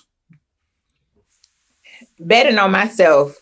It was just more of a motivation thing. Right. I looked around and I saw all these people, hotel owners or potential hotel owners, and all of them were white. Right. And they own hundreds of acres of land, some even thousands of acres of land. And a lot of them inherited, a lot of them bought it. Mm-hmm. And I said, wait a minute, I can do this. Mm-hmm. I'm helping them do it. So why am I helping somebody else be wealthy when I can help myself be wealthy? Mm-hmm. And I thought about people like my grandmother, who at our age, she couldn't check in at a Hilton property. Mm-hmm. She couldn't check in, a day's in because of the color of her skin. She couldn't even, when my grandmother was she wasn't back in those days in the 50s and 60s and 40s, you had to have a certain level of education to even work in a hotel. And my grandmother only had an 8th grade education. So I had to bet on myself and my grandmother. That's what I was doing. So that way, and not even that, I wanted to help other people get to the table. I noticed I was the only person of color. Sometimes I was the youngest, the only person of color, and the woman, sometimes all three at the table. And I said, this is not right. Mm. My mentor told me, she said, Davonne, she said, when you are sitting at the table and you notice that there's no other people looking like you, you need to change that. And she said, when you don't notice it, then that's a problem. Then you become the problem if you don't keep that door open. She told me, she said, Davonne, I helped open the door for you. Now it's time for you to keep that door open. So I had to bet on myself. And I realized from all the encouraging words and the love and support, I realized that this is bigger than me. This is bigger than me and Jessica. We have people who are looking at us who are like, wow, you know what? I can own a hotel. I can do the impossible. Front desk agents and housekeeping supervisors, they're like, you know what? I can literally do this. I can create my own hotel and create possibilities. Because hotels is actually brings over 8 million jobs to the economy. And people don't even think that, if you're an artist or if you have a skincare line or if you have lotions or you have all these different products, you can become a vendor and you can become a vendor to a hotel. But see, people don't know that. So right. Now when you have faces like us who can help get you in that door, we're creating more opportunities and creating more possibilities. So that's why I had to bet on myself, not only so I can create a seat at the table so people can listen to me. Because when I noticed when I didn't have any ownership rights, nobody wasn't listening to anything that I said. But now people are knocking down the doors to hear what I have to say. Yeah. Jessica. Yeah, we've been like a few year overnight success. You know how people say, oh, it's an overnight success. Like, this is years and years of work. Davonne putting 14, 15 plus years into the industry, me 5 years into the industry. This is a journey of overnight success. This isn't just something that popped up in microwave. Well, I love it. And by the way, I said you could talk, Jessica. I have to slide it back over to Davonne. She just showed me that she has the ability to articulate in great length and put a sentence after a sentence. I'm just telling you right now, you know, like I thought I was listening to Stephen A. Smith in real estate right there. You know, she was just articulating, just throwing down with the words and the verbs. And I sit at the table in Black America, and I got to kick the door in and all that good stuff. She was talking real stuff right there, girl. When they say iron sharpens iron, it really has been that between us in that, you know, us working together, the synergy, we help to exchange, you know, she's more of the numbers, the data, you know, cool. And then, you know, I have the background in television and media. So that's where I have developed my storytelling skills. Right. But we feed off of each other and her energy and my energy. And that's how we created something epic. Well, I'm going to tell you, you created something, you opened my mind because like I said, thank you for allowing me to dive into your story honestly, you know, to ask honest questions. And because I didn't know there was a possibility. It was, I wanted to bring you on the show to expose people to another level. And you said something about the impossible when you were speaking it. What you really showed us is that the possible is possible. And if we understand the possible is possible, then it's not impossible. And that's what I gathered from this interview is that we're sitting around and we're limiting our opportunities because we don't see that the possibilities of achieving another lane of opportunity economically, entrepreneurially is out there. We will achieve it if we meet people like you, take courses that you guys recommend you take, and also become a potential investor. You don't have to drop $1 million down or $2 million down. You can become a passive investor and build a portfolio with you guys and allow you guys to build that through your strategies. That's really what we're talking about right now, huh? Yes. Oh, absolutely. We focus on collectively. A lot of people, because one of the barriers that people, they don't want to get in the hotel business or even get into commercial real estate because they may not have millions and millions of dollars or access to capital. Mm-hmm. Well, I'm like, well, wait a minute. If you have 10 of your friends or 5 of your friends and y'all have, you know, 5,000 apiece, you know, that's what, 50,000, right? Right. Mm-hmm. Or if you have, you know, 100,000, if you got 10 of your friends, and that's $100,000. That's $1 million. That's, you can do some damage. Right. You can get some stuff done. Mm-hmm. But it's a whole mindset thing, right? Mm-hmm. So it's a whole thing of educating people. So I have courses as well. I also offer one-on-one coaching for people. They're like, and another thing that people don't realize is folks who have 20 Airbnb units, 30 Airbnb units. I'm like, you know, you own a small hotel. Right. They're like, wait, what? Mm-hmm. You know that there are different creative ways and creative financing to help you get into the hotel space. Mm-hmm. But people don't realize that. And the reason why I'm so passionate about it, because I see how hotels can create so much generational wealth. So much. It's corporations, Fortune 500 companies who own hotels. People may not know it. High net worth individuals, they own hotels. People don't know it. So I'm here like, hey, I know it. So let me help my people. Let me help y'all get into this space so y'all can get not just bags, but create generational wealth. So I'm like, hey, instead of buying an Hermes bag, invest in a hotel. So that way it's a long-term strategy. That's how I look at things. Hey, I love the way you look at it. Jessica, Davonne? I would say do it collaboratively. Absolutely. Collaborative economics. That's the biggest key is coming together and creating the synergy, creating your investor group, you know, connecting with Epiq Collective to show you how to do this, how to take your community and your small pod, wherever you are, and how we can do this together.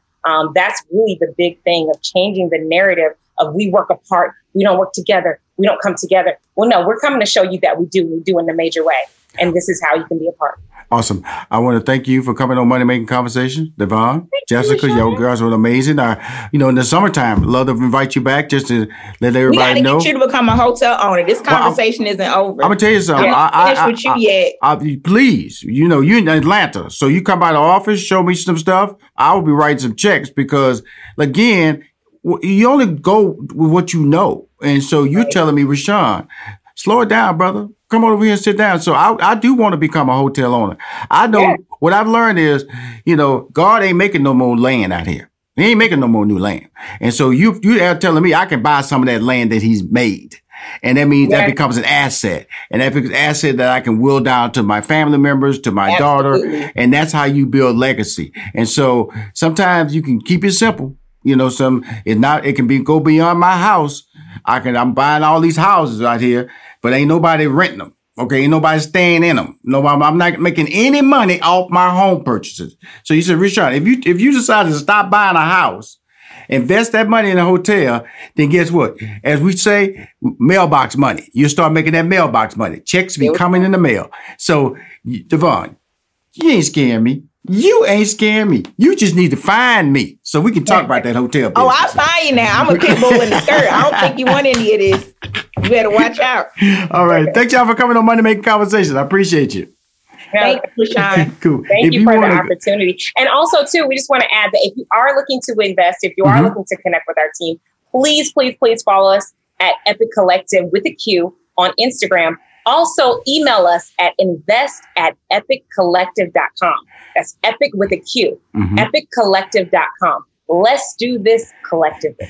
We will be right back with more Money-Making Conversations with your host, Rushion McDonald. Hi, I'm Rushion McDonald, the host of Money Making Conversations. The Cafe Mocha Swag Award is a celebration of black men who are making a difference in our community by empowering others to reach their life goals. From civic leaders, businessmen, activists, celebrities, and everyday dads, the Cafe Mocha Swag Award winner this week is Bubba Wallace. He is the only black driver who races full-time in NASCAR's Top 3 Series and has been outspoken about racial injustice in the wake of George Floyd's killing on May 25th. Bubba Wallace was a strong advocate for NASCAR's decision to ban the Confederate flag from its properties on June 10th. It's been a long process, a hard-fought process, but it's all part of it. And looking back on it, I wouldn't trade it for anything. Athletes are put on a pedestal, which we have to take that initiative and take that next step of being that role model and representing the best way we can to make sure we come across in the most positive light. The Cafe Mocha Swag Award represents men who have strength, whose wisdom is assertive, and who is genuine in their spirit. Welcome back to Money Making Conversations with your host, Rushion McDonald. My next guest is Justin Dawkins. He most recently launched and served as managing partner for Collab Capital, an investment firm that focuses on providing black entrepreneurs the social, human, and financial capital. Can I repeat that? The social, human, and financial capital they need to build profitable businesses. The goal is to help solve the growing racial wealth gap in America. Please welcome to Money Making Conversation, long time, my friend, Justin Dawkins. How you doing, sir? I'm doing well, Rushion. It's great to see you. I had to make that little pivot in the chair, you know, so I can really look at you right quick, you know, because we're in the pandemic year, man. The racial gap has gotten further apart. Unemployment got further apart. And the COVID-19 has made us to be, and we've been victimized by our health and our, whether it's our past bad health habits, but COVID-19 has really attacked the black community or the community of color. So how do we come out of this? Because you said by the year 2053, the median net worth for black households will be zero. Yeah. Well, let's start with the elephant in the room. 2020 was a wake-up call for everybody. It was an opportunity. You were forced to sit down, you know, as my grandmother would say, and some of my elders would say, if you don't rest, if you don't sit down, your body will sit you down. Yes. And that to me is what Black America has experienced, and a lot of other communities within the country. And it's exacerbated, it's highlighted and illuminated what has already been bad or wrong, or where there were disparities, we're seeing it more. And I think now is the time to be hyper intentional. I think your intro was eloquent and elegant and poignant. And it was, you got to establish these dreams. You got to start with baby steps, smart goals, you know, take those big dreams and break them down into pieces, things that we can manage and do. But that's where it starts for me. Going forward for 2021 for Black entrepreneurs and innovators, right, is take those big grand ideas, break them down into smart goals, and get to work. Well, you know, that key word, get to work, you know, and so it's been an interesting year because as you move forward, you know, it's not, the pandemic has almost put like everybody on a new welfare system because everybody's been asking for a handout. Everybody's been complaining that, you know, they can't find a job that they want, maybe a job that they need, because in the end, you want to be able to do something that makes you happy. You know, that's why we become entrepreneurs. We generally left jobs that we didn't feel satisfied in and started relying on our own personal skills. What is the motivating factor for 2021 for African Americans to change the game for themselves? I think the primary motivating factor is taking our own destiny and putting it in our own hands. Right. I think we've looked for other communities and other people whether that be politicians, whether that be more affluent people. Mm-hmm. We've always looked to them to figure it out for us. Mm-hmm. And, you know, that was one of the greatest lies ever told, right. Is that at the end of the day, you've got to, you know, pull yourself up. You do have to be wary of those that promise things. So we do have to be mindful of that and look out for the traps. But ultimately, we have to center ourselves on our goals and what we want to accomplish as a people and as right. a collective. And I think that's important. Well, it's so much important. Here's an interesting thing. That's why I get annoyed when people give millennials a bad rap. They always say millennials want to skip steps, you know. Well, guess what? You know, when you looked at me growing up, because I'm older than you, you know, I was somewhat hindered. I was told to play a certain role in life, to be a certain person that, you know, entrepreneurship wasn't even pitched to me, wasn't even thought of in my process. You know, I came from the hood. That was my number one guard was just to get out the hood. You know, then when I got my degree, I was supposed to get married, and then I was supposed to settle down and be happy at a corporation. Millennials don't think that way. They believe in mentors. They believe in skipping steps if possible. What's wrong with skipping a step? If somebody can show you, you can avoid that. That's what mentorship is all about. Talk about the bad rap that millennials get because they have more access to tech. They have more access to the clear understanding of social media, a better understanding of marketing, and a better understanding of what being an entrepreneur is not just it's bigger than, it's more than just running a business. It's running a brand. Yeah. I think the biggest thing, and I think you hit the nail on the head. I'm a millennial. I'm at the very, very beginning of it. And we get a bad rap because we're not aware of where we actually fit right. in the spectrum of time and influence. Mm-hmm. And so we're actually in the middle, mm-hmm. right? We're the very first generation and the last generation in some ways, right? So we were the last generation to understand what analog meant. Right. We were born analog, grew up digital. Right. So we fit in this really interesting space to where we know what a cassette tape is and a VCR is, but we also understand streaming content, Netflix and DVD and digital streaming. Right. We understand both of these worlds right. and how those two things eventually came together. And so the bad rap is none of us have ever been here before. Right. Right. And what wisdom is supposed to do, the purpose of wisdom is to be transferred. That's what wealth is all about, right? Mm-hmm. It's about having something to transfer. And one of the things we don't necessarily give enough credit for or give enough value to is information, right? Is the things that we learn. And millennials have just done a great job, in my opinion, right. my humble opinion, of taking the lessons that we've learned, whether intentionally from our elders or unintentionally, and applied it to the lives that we want to live and the things that we want to create. To me, that is the greatest wealth generation or wealth practice that we have actually been able to transfer from generation to generation. And I think that's a great place to start to continue to build in other areas. Well, you know, it's really interesting when you was talking about, you know, you was born in the analog and, you know, I grew up in the 8-track, you know, 8-track and the rotary dial telephone and then touch tone. You know, I was like, oh, Lord, we can press numbers now, baby. Come on now.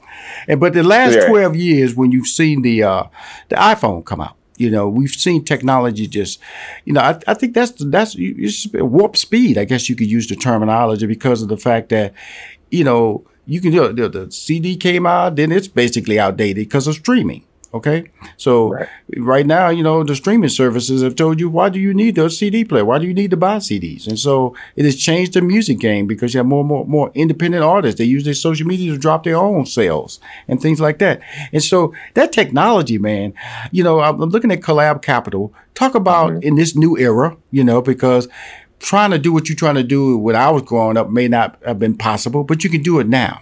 Talk about the whole basis and the reason that company was founded.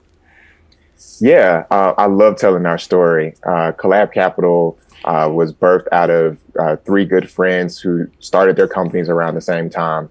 I started my tech startup in 2012. Jewel Burke Solomon, she started hers in 2012. And Barry Givens, our third partner, who really is the brainchild of bringing us together. Right. He started his business around the same time. So about 6 months, we were all starting our business in a very young tech entrepreneurial city. Right. Atlanta 8 years ago was just what we call like a fledgling tech hub. Like we were just starting to form.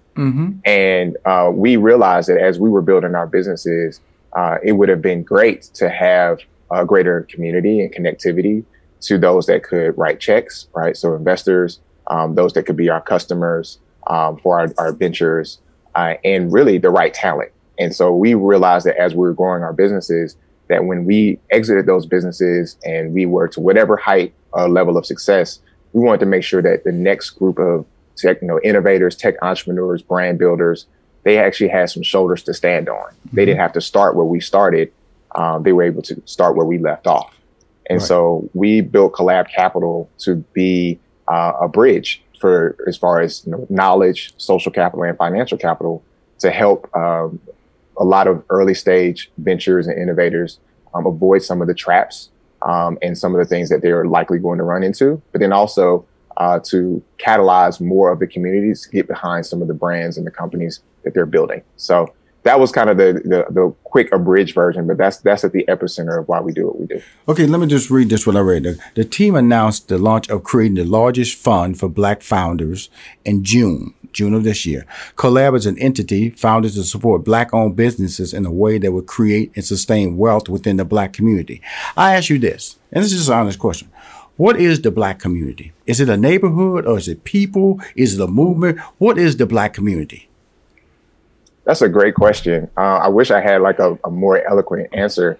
I will say that, when I think about Black, I think about the diaspora, and particularly the portion that's here on this continent, right? That's in America. Many of us are descendants of slaves in one way or another, or another form of immigration. Right. So not another form of immigration or immigration. This slavery is not a form of immigration, to be clear. Not even indentured service. Right. So when I think about Black, I think about the mindset, and I think about the community. I think about a group of people that weren't given much, and yet we still have to find a way and make a way. And that is at the epicenter. And then from there, it obviously fragments and becomes a little bit more diverse depending on, where you were able to do that. So the Southern Black individual is going to have a different mindset than the Northern Black individual, but we're still a part of a greater community of folks who are connected by blood, honestly, in a very unique way, and we're challenged and charged to continue to find a way to move forward despite that history. The reason I asked that, from a financial standpoint, 80% of the banks that have closed in the country have closed in Black neighborhoods. That's a Black neighborhood. That's why I talk about community. Now we're going to go back to the Black neighborhood. Where if that's what we're talking about, how does one invest in a Black neighborhood to uplift? We always hear these terminology, creating jobs in the Black community. That's why I was saying, because there's a difference between a community, which can be fluid, and a neighborhood, which is an actual physical location. Absolutely. Now, I'm talking about the neighborhood, of trying to change the game, trying to create taxable properties, whether it's putting properties in there that can be taxed, which in turn will give you better educational system, better city service systems, and things like that. Generally what happens is white people do that. They come back in the Black neighborhood, they upgrade it, and they say, hey, Black people, you got to roll. Or the taxes get too high that they're forced to roll. So when Collab came on board, what is the ultimate goal? Because you said, like I said, by the year 2053, the median net it worked for Black households was zero. How do you get to that number in 2053 so it won't be zero? Yeah, well, we recognize that. That's a great question. We recognize that we are one pillar of a multi-tenant institution that we need to build. It's not just about financial capital to innovators. We recognize that there needs to be grassroots efforts. There needs to be neighborhood initiatives. We need to continue to fight for political representation so that laws can favor Black businesses and Black communities. Right. For us, when we think about the local neighborhood, we think about Main Street, right? We talk about Main Street and Wall Street all the time, especially during COVID. That's been a topic of conversation quite a bit.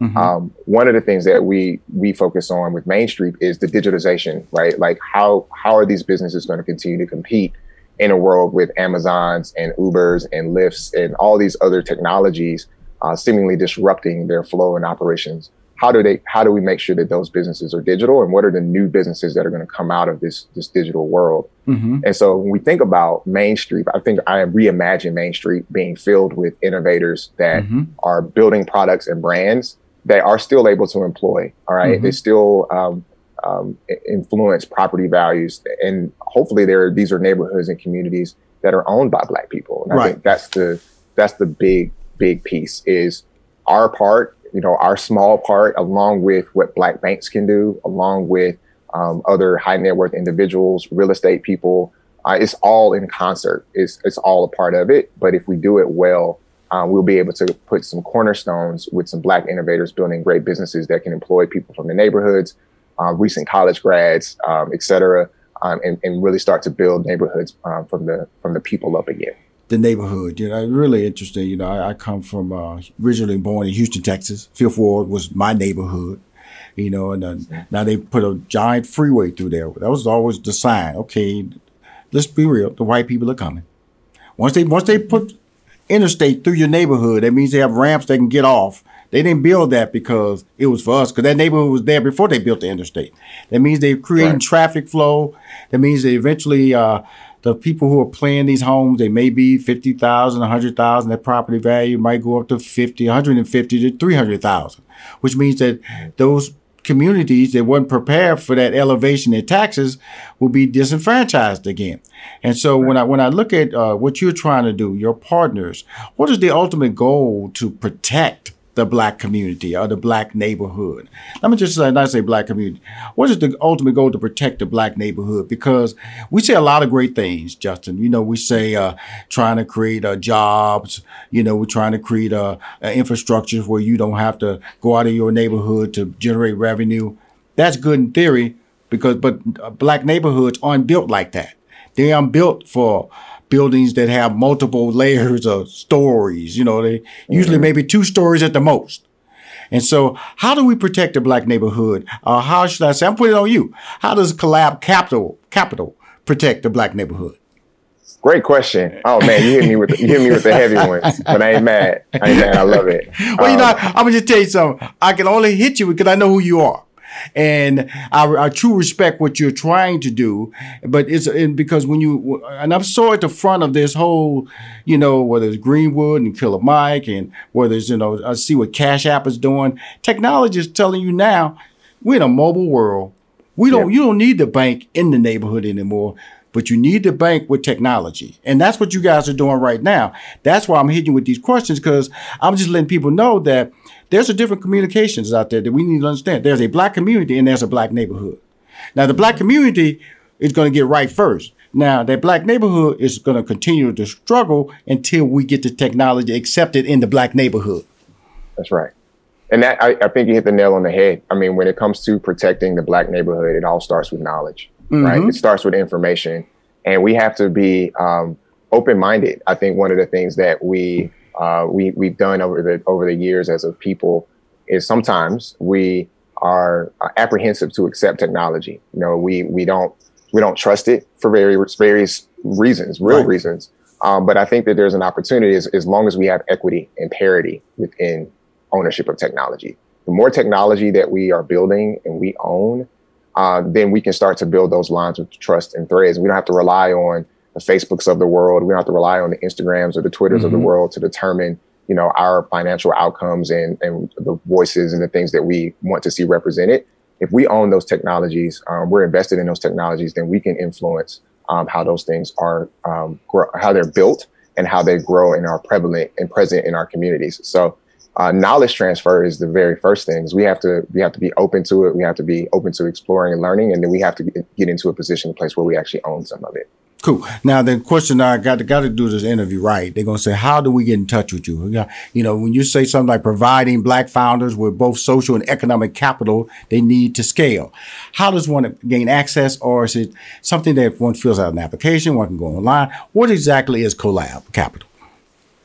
Yeah, so we are a highly visible and highly accessible investment fund. We do focus on Black innovators, so we are looking for technologies in the future of work. So think about how people will work in the future, future of care, so how people will care for themselves and how we will care for each other, and the future of education, right? How we will learn. And so those are our primary areas, but we're happy to talk to founders across various verticals and industries, particularly ones that we may not be aware of. So we're always curious. How people get in touch with us is, like I said, we're pretty easy to find. It's collab.capital is our website where you can learn more about our mission, our team, and what we're building. And if you're interested, if you have a company, there's a few different forms and ways, links on that website. You can reach out to us and let us know what you're thinking. We also have social media handles. So we're on Instagram at collab.capital on Instagram and on Twitter as well. So if you just search for Collab, you'll see three rings. The three rings is our logo, and so we're easy to find. And we're always happy to talk to innovators and those that are interested in helping Black innovators succeed. Well, like I said, it was great. I wanted to get you on because I hadn't saw you in a long time, but I want to bring your other two partners back on, in the first quarter, so we can just talk about it, because that's really key. They've just signed off on and gotten the the new pandemic financial package rolling. And so a lot of people hopefully won't be thrown out of their homes, and will not be due all these quote-unquote benefits they gave them, delaying the rental payment, delaying your financial taxes from your payroll checks. All that is coming due. And so in the first of the year, that first quarter, we're going to need you. Not so much lending, but just giving advice, because it goes back to what I'm saying is that I'm just letting everybody know there's a Black community and there's a Black neighborhood. And we need to understand that conversation when we're talking about how do we change the way we walk. The Black community can be changed. It's the Black neighborhood that's still struggling. The Black community is actually coming out of the Black neighborhood and also understands the value of social media, understand the value of change, understanding how to pivot. You go to a Black neighborhood, it's the same Black neighborhood. Violence is there. Limited job opportunities there. There's an inability to understand that there are goals outside of that Black neighborhood. And so that's where I really applaud you and what you're trying to do. And that's why I want to bring the three of you back on the show in the first quarter. So, we can really, we got to get people vaccinated. Black people have a concern about getting vaccinated. I have a concern. I'm just going to throw it off on Black people. Okay. Rushion McDonald's concerned. Okay. When I see a lady faint on TV. Okay. Right. Okay. Will that be me fainting, or will I faint and not get back up? Okay. I have the right to say that when you have not given a test period to say this is, and usually to turn something around. And I knew you had to turn it around quickly. And that's why I'm glad we have options here. Pfizer came out, and now we got Moderna. The Moderna coming out now with this drug, and the third one's coming out. AstraZeneca's coming out. So when I come back, we're gonna have a different world that we're talking into. We should have a run of vaccinations. People will hopefully be still in the level of comfort, because they would have gotten that $300 a week check. They would have gotten the right. They would have gotten that $600 a week, $600 stimulus check, which was cut down from $1,200 to $600. The $600 a week check was cut down to $300. So you're getting half of what you got when they shut us down. But I think that's all right, because guess what? We're not shutting down. We're moving forward. And I think that's what you're doing right now. My whole thing in talking to you, Justin, it was bringing you on the show just to talk about your brand. See, I always like your style. You got that smooth little, I want to say that Marvin Gaye. You're the Marvin Gaye of financials, okay? I appreciate that. Well, you got that tone. I always love about you. You got that right tone, and it's a bedside tone. If you were a doctor and you came in, you treat me right, because you let me know the facts, but you have a settling voice to let me know that you can still be a participant. And that's really what this is all about. My conversation with you is letting people know that if you don't get the facts, you don't get the information, you don't talk to the right people, then you're going to continue to struggle. Isn't that the bottom line, Justin? That's it. You hit the nail on the head. Well, and I appreciate the compliment. I've never been told I have good bedside manner, but I appreciate that. And yeah, I am happy to continue to teach. I come from a long line of teachers. My mother's side of the family is a large family of teachers. And so I feel it's my responsibility, you know, as I continue to learn, to share that knowledge. And yeah, I'm happy to continue to do that for our communities and for our people. Cool. Well, my man, you know, I've already told you, first quarter, bringing all three of you guys on. We're going to sit down, have a round table, talk about the future of Black America, Black neighborhoods, and also where capital stands at that point, moving forward in 2021. But again, thank you for coming on Money Making Conversations. Thank you for having me, Sean. It's good to see you. And yeah, I'll be by soon, real soon. Absolutely, my friend. You got to. Got to. If you want to hear more Money Making Conversations interviews, please go to moneymakingconversation.com. I'm Rushion McDonald. I'm your host.